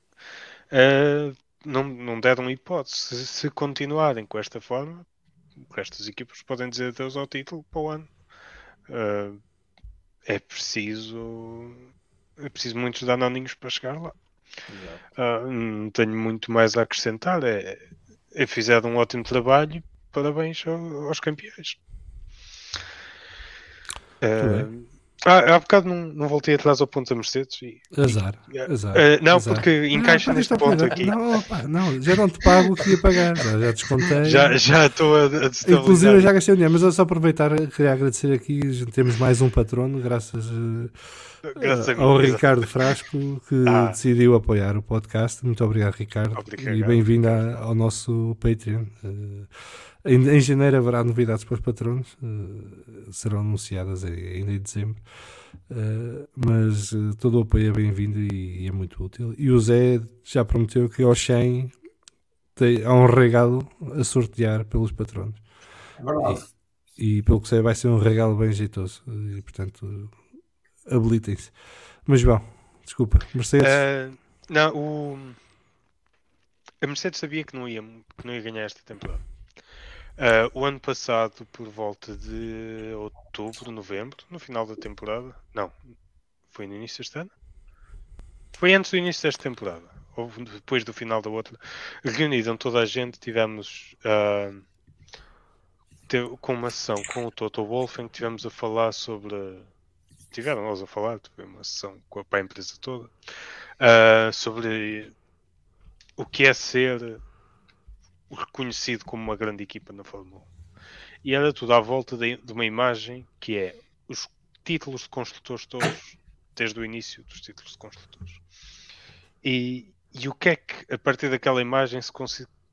Que, que grandes equipas é que se conseguem ver? E há um pequeno período.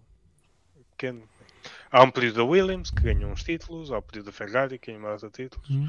a da Red Bull e depois da Mercedes que enche uma fila inteira. Aquilo deve ter sido feito para a Mercedes encher ali a fila inteira.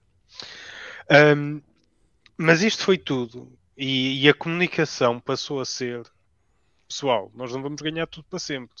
Isto de ser uma boa equipa não é ganhar sempre. É estar sempre na luta. É estar lá à frente. Mas que o que o que se lembra depois é os títulos. Hum, é preciso ser uma enciclopédia a João Carlos Costa para te lembrares que a equipa A, B ou C teve a lutar pelo título, mas que não ganhou, ou por causa daquela corrida, ou porque aquele motor rebentou, ou o que for. Se Ah. qualquer bom adepto da Ferrari sabe essas coisas. Pronto, isto para dizer que sabíamos que ia ser complicado, ou a Mercedes sabia que ia ser complicado ganhar este ano. E já andaram a fazer esta preparação para não ser, para o choque na moral ser algo controlado e para para conseguir apontar o, o- que disse há bocado, para conseguir usar a equipa, usar os recursos ahm, para recuperar para recuperar terreno. Ah, porque a Red Bull estava muito forte. Porque eles depois sabem o que é que uns e os outros estão. Há rumores do que é que estão a fazer, o que é que não estão a fazer. Pois, sei por exemplo, há bocadinho passou-me aqui no Twitter uma notícia do Sérgio Pérez a dizer que a Aston Martin para o ano vai ser de caraças. Como é que ele sabe? Não faço ideia, mas ele diz que vai ser uma equipa de caraças. Eu estou a torcer que sim. quê. Aliás, Ela tem ano. Deixa lá ano- telemóvel debaixo da mesa. para o ano quero que a Aston quebre todas as regras e faça o carro mais rápido da história da Fórmula 1. Isso é que era. Uh, mas muito bem, eu em relação à Red Bull só queria dizer uma coisa, eu, eu admiro, eu não gosto da Red Bull como equipa, não é em termos de, não é uma equipa que me atraia como adepto, não, não sou grande fã de- das personalidades que lideram a Red Bull, tanto do Warner como do Dr. Marco, apesar de reconhecer méritos e capacidades em todos eles. Mas o que eu, o que eu admiro na Red Bull é que não deixam pedra por virar para descobrir maneira de ganhar. É uma coisa impressionante. Esticam a corda, jogam no cinzento como mais nenhuma equipa joga. eh, são brilhantes nisso. E, e depois são tipos que estão dispostos a tudo para ganhar, é? Ba- basicamente. Eh, e não estou a dizer isto com uma conotação negativa, mas estou a dizer que já, todos os outros já estão exaustos e fartos da luta e querem é que isto acabe e eles, epá, não, vamos, mais 20 corridas, venham elas, vamos, anda. É sempre este espírito que sai dali daquela equipa e é impressionante que isto já é assim há mais de É o 10 que anos. vem nas latinhas. Aquilo das latinhas. É pá, capaz, os gajos ganham, ganham mesmo asas. Hum, E, e eu acho isso delicioso porque, de facto, esse é o espírito que eu gostava que todas as equipas tivessem de forma mais acentuada um, de ir à guerra e, e viver para aquilo. Pronto, eles não, não veem mais nada. É competição, competição, competição, competição, competição e ganhar, ganhar, ganhar, ganhar. E fazem o que tiverem para fazer por isso. Pá, e acho que este ano depois premiou ainda mais que o ano passado. O ano passado foi uma luta de atrição entre, entre Mercedes e Red Bull, mais focada em personalidades do que propriamente em competição, na competição em pista diretamente, porque se formos a pensar bem, em 2021, confronto direto entre Hamilton e Max, tivemos meia dúzia de vezes. O resto era um ganhava e dominava, o outro ganhava e dominava. Um, e este ano eles de facto foi de vento em popa. Eles não, não perdoaram nada a ninguém em nenhum momento. Aproveitaram a fraqueza inicial da Mercedes uh, para crescer, corrigiram as pequenas falhas que tinham no carro a seguir à Austrália e nunca mais ninguém os agarrou. E, e, acho que se tivéssemos mais 3 ou 4 corridas, eles iam ganhar as 3 ou 4 corridas e iam dar tudo para, para, para fazer. Eh, e eu acho que isso é, é de assinalar, eh, porque de facto, uma equipa que tinha isto ganho no início de setembro, é? é? preciso não esquecer. Uh, há bocado o F. Martins estava a perguntar ao João Carlos Costa há quantos grandes, quantos grandes prémios é que o Max podia não ganhar e mesmo assim ser campeão com os pontos certos. Ele desde Spa podia ser campeão só com segundos e terceiros lugares, sabe? Era uma coisa assim. Só com segundos. Uh, só com não precisava ganhar mais nenhuma corrida este ano. Portanto, uma equipa que ali a seguir a, Imo, a Monza uh, percebe que fechou, eles mesmo assim ainda ganharam 5 das 6 corridas que faltavam. Não, é, é, uma coisa surreal. É, a fome competitiva, a vontade de ganhar, uh, a ganância, entre aspas, de, da vitória é um, um bálsamo naquela equipa e, e é transversal a toda a gente. E, portanto, isso acho que é impressionante. E estão de parabéns pela temporada que fizeram. Agora, acho que o Sérgio Pérez fez uma temporada um bocadinho aquém do que se esperava do Sérgio Pérez no segundo ano da Red Bull. Melhor do que a primeira, apesar de tudo. Uh, mas eu acho que a diferença entre o Sérgio Pérez e o Max é demasiadamente grande para se justificar só com usar um fundo diferente ou com não sei o quê. Portanto, há ali qualquer coisa que não está a funcionar para o Pérez e que devia estar a funcionar eh, melhor, digamos assim, nesta altura. Acham que... que a Red Bull das três equipas da frente tem o, o pior conjunto de pilotos? Talvez. E neste momento, talvez. Assim, a melhor dupla para mim continua a ser da Ferrari. Eu sei que muita gente acha que é da Mercedes e acho que as duas estão muito Eu, eu não concordo que seja da Mercedes. Uh... Acho que o Russell ainda tem uh, uns folhinhos a subir em uh, consistência. Sim, mas eu acho que é da Ferrari, mas eu digo isto desde que o Sainz entrou na Ferrari. Um, depois a da Mercedes está muito perto, não está, não está longe da, da Ferrari neste momento. E de facto, das três, se calhar, uh, a Red Bull é que está a pior servida, entre aspas. Apesar do Sérgio ser um bom piloto e, e, ser muito consistente e trazer muitos pontos. Mas uma coisa que a mim me custou este ano foi ver o Pérez em muitos momentos críticos, não conseguia bater pelo menos um Ferrari. E tu vais ver o, o resultado mais segundo o Pérez é capaz de ser o quarto lugar este ano. Uh, todos isto de cor, não, não, não vivo a estatística, não vou dizer nada, mas quer dizer, houve muitas vezes, muito, muitos grandes prémios em que ele tinha a obrigação de acabar pelo menos no pódio e acabava fora do pódio. E, havia problemas e não geria. E depois é uma coisa, ele era suposto ser o, o grande gestor de pneus, não é? Era assim que ele era conhecido. Tiger isso para. E este ano não se viu isso em lado nenhum, quer dizer, inclusive na última corrida, em que ele mesmo com pneus mais frescos que o, que Leclerc comete erros, falha travagens, não sei, houve, foi uma temporada para esquecer e é uma, é uma pena porque até ao Mónaco prometia ser uma temporada bastante melhor. E depois de assinar o contrato de renovação, aquilo foi por ali abaixo. É óbvio que já toda a gente esperava a seguir à renovação que ele era o número 2 e tinha que estar ao serviço da equipa e iria abdicar de algumas coisas. Mas nunca pensei que ele baixasse tanto de forma ao longo do ano como baixou. Inclusive Mas não esteve, tanto, de... não esteve tanto este ano como teve o ano passado, ao serviço da equipa. Este não, ano... Teve, não, eu não vejo por aí, não acho que não, não vejo ali nada de um, campeonato do Pérez, na minha opinião, que se possa dizer que foi contra a equipa. Houve uns comentários antes da renovação do contrato que, pronto, mas isso era a jogada para renovar o contrato e conseguiu o que queria. Uh, mas fiquei um bocadinho desiludido com a prestação do Sérgio este ano, que ao contrário do Max, que faz um campeonato quase perfeito, quando, e ao nível do, do Luís nos seus melhores anos, ao, ao nível de, do Vettel nos seus melhores anos, e em algumas coisas até superior aos dois, pela forma como fria, como conseguia resolver os problemas que lhe eram colocados uh, pela frente, tanto fosse ao nível de penalizações, de problemas no carro, do que fosse. Mas depois o Pérez uh, não, não teve uma temporada assim. E é verdade, alguém estava aqui a dizer no, no chat que o, o Pedro Silva que o Sainz teve uns furinhos abaixo da minha expectativa, mas ele diz que é, diz isto porque gosta de pilotos espanhóis. Mas teve um bocadinho e o próprio Sainz admite isso, que uh, ele este ano não esteve ao nível que gostava de estar, não se adaptou bem ao carro, demorou imenso tempo a conseguir entender o carro e tirar um melhor partido dele, e isso penalizou. O João Carlos Costa tem aqui uma pergunta. Uh, para o painel, qual foi o carro que mais evoluiu das equipas da frente ao longo da temporada? Acham que foi a Mercedes? Eu por acaso acho que foi o Red Bull, mas isso sou eu, sou suspeito. Uh... Não, acho que foi a Mercedes, o Red Bull, acho que estás a ver isso em comparação com os outros. Não? Não, estou a ver isso em comparação consigo próprio, em termos de, de ritmo ao longo do ano. Acho que a Red Bull foi aumentando o gap aos outros durante a maior parte da temporada.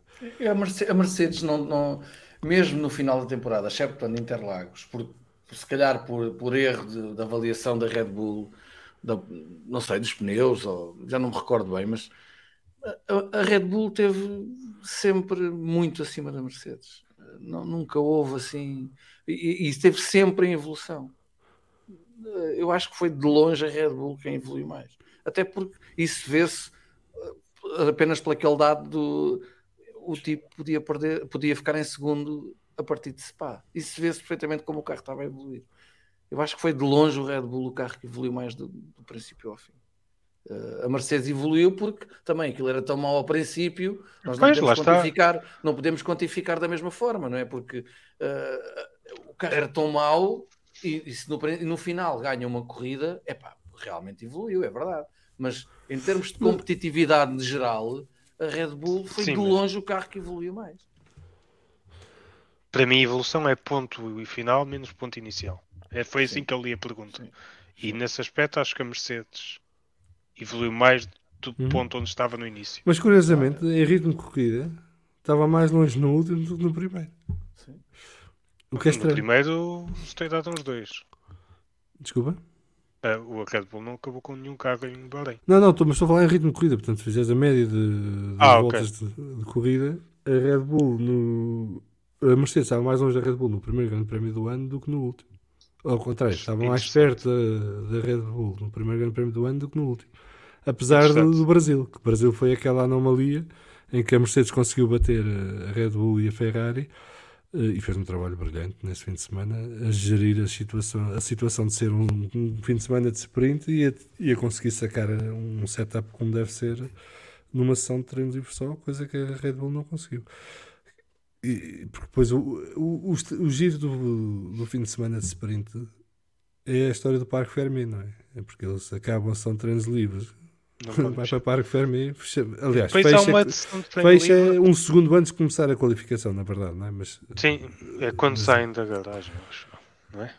Uh, sim, uma coisa assim. Uh, mas basicamente a Mercedes aí faz um trabalho brilhante, saca um setup fantástico uh, desse treino livre e no trabalho que faz até à qualificação e a Red Bull faz uma cagada monumental. E mesmo fazendo um bom trabalho, não sei até que ponto é que batia a Mercedes nesse grande prémio, porque os carros estavam mesmo no ponto.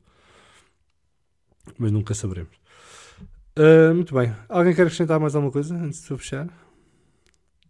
O João Carlos está aqui a dizer uma, uma estatística interessante do Max: perdeu mais vezes para o companheiro de equipa em qualificação do que no somatório das três temporadas anteriores. Perdeu quatro vezes este ano. Não sei se isto inclui as penalizações do Max ou não, eh, mas não deixa de ser interessante. Mas também é uma prova de que o Max está mais piloto agora do que qualquer. Portanto, sabe Sim. gerir melhor os momentos do fim de semana, sabe concentrar-se no que é essencial e em corrida tem estado fenomenal. o F. Martins a dizer que o Sérgio Pérez teve um excelente professor como Tire Whisperer, Kobayashi, grande Kobayashi. Muito bem, ficamos por aqui hoje. Obrigado, Bruno, Zé, João, também ao Rui Wozer, que esteve cá connosco à conversa. Nós voltamos para a semana, na próxima quarta-feira, 21 horas, Portugal Continental, menos uma hora nos Açores. Uh, obrigado a, toda, a, todos os que nos seguiram em direto, todas e todos os que nos seguiram em direto. Sempre um prazer ter a vossa companhia, os vossos comentários, as vossas perguntas. Um, e obrigado a quem nos vai ouvir eh, em diferido ou que nos vai ver em diferido mais tarde. Já sabem, este, este fim de semana não há corridas, pelo que sei. Alguma coisa, Zé? Eu penso que há corridas na Austrália. É este não, não, é, não é neste, acho que é no, não, acho que não é neste, é no outro a É só seguir. no outro a seguir, não é? O resto não há nada. Portanto, mais um fim de semana em corridas. Para quem gosta de futebol, há Mundial de Futebol. Uh, deve haver mais coisas. É o que há. Estamos nesta É que há. fase do ano. Estamos nesta É fase do ano, é o que há. Não há, não há nada a fazer. Nós voltamos então para a próxima quarta-feira. Até lá, fiquem bem. Uh, não seja boas corridas, mas que tenham bom desporto, bom, bom tempo livre, bom fim de semana, bom trabalho, tudo, tudo bom para toda a gente. Abraço, beijinhos, até breve.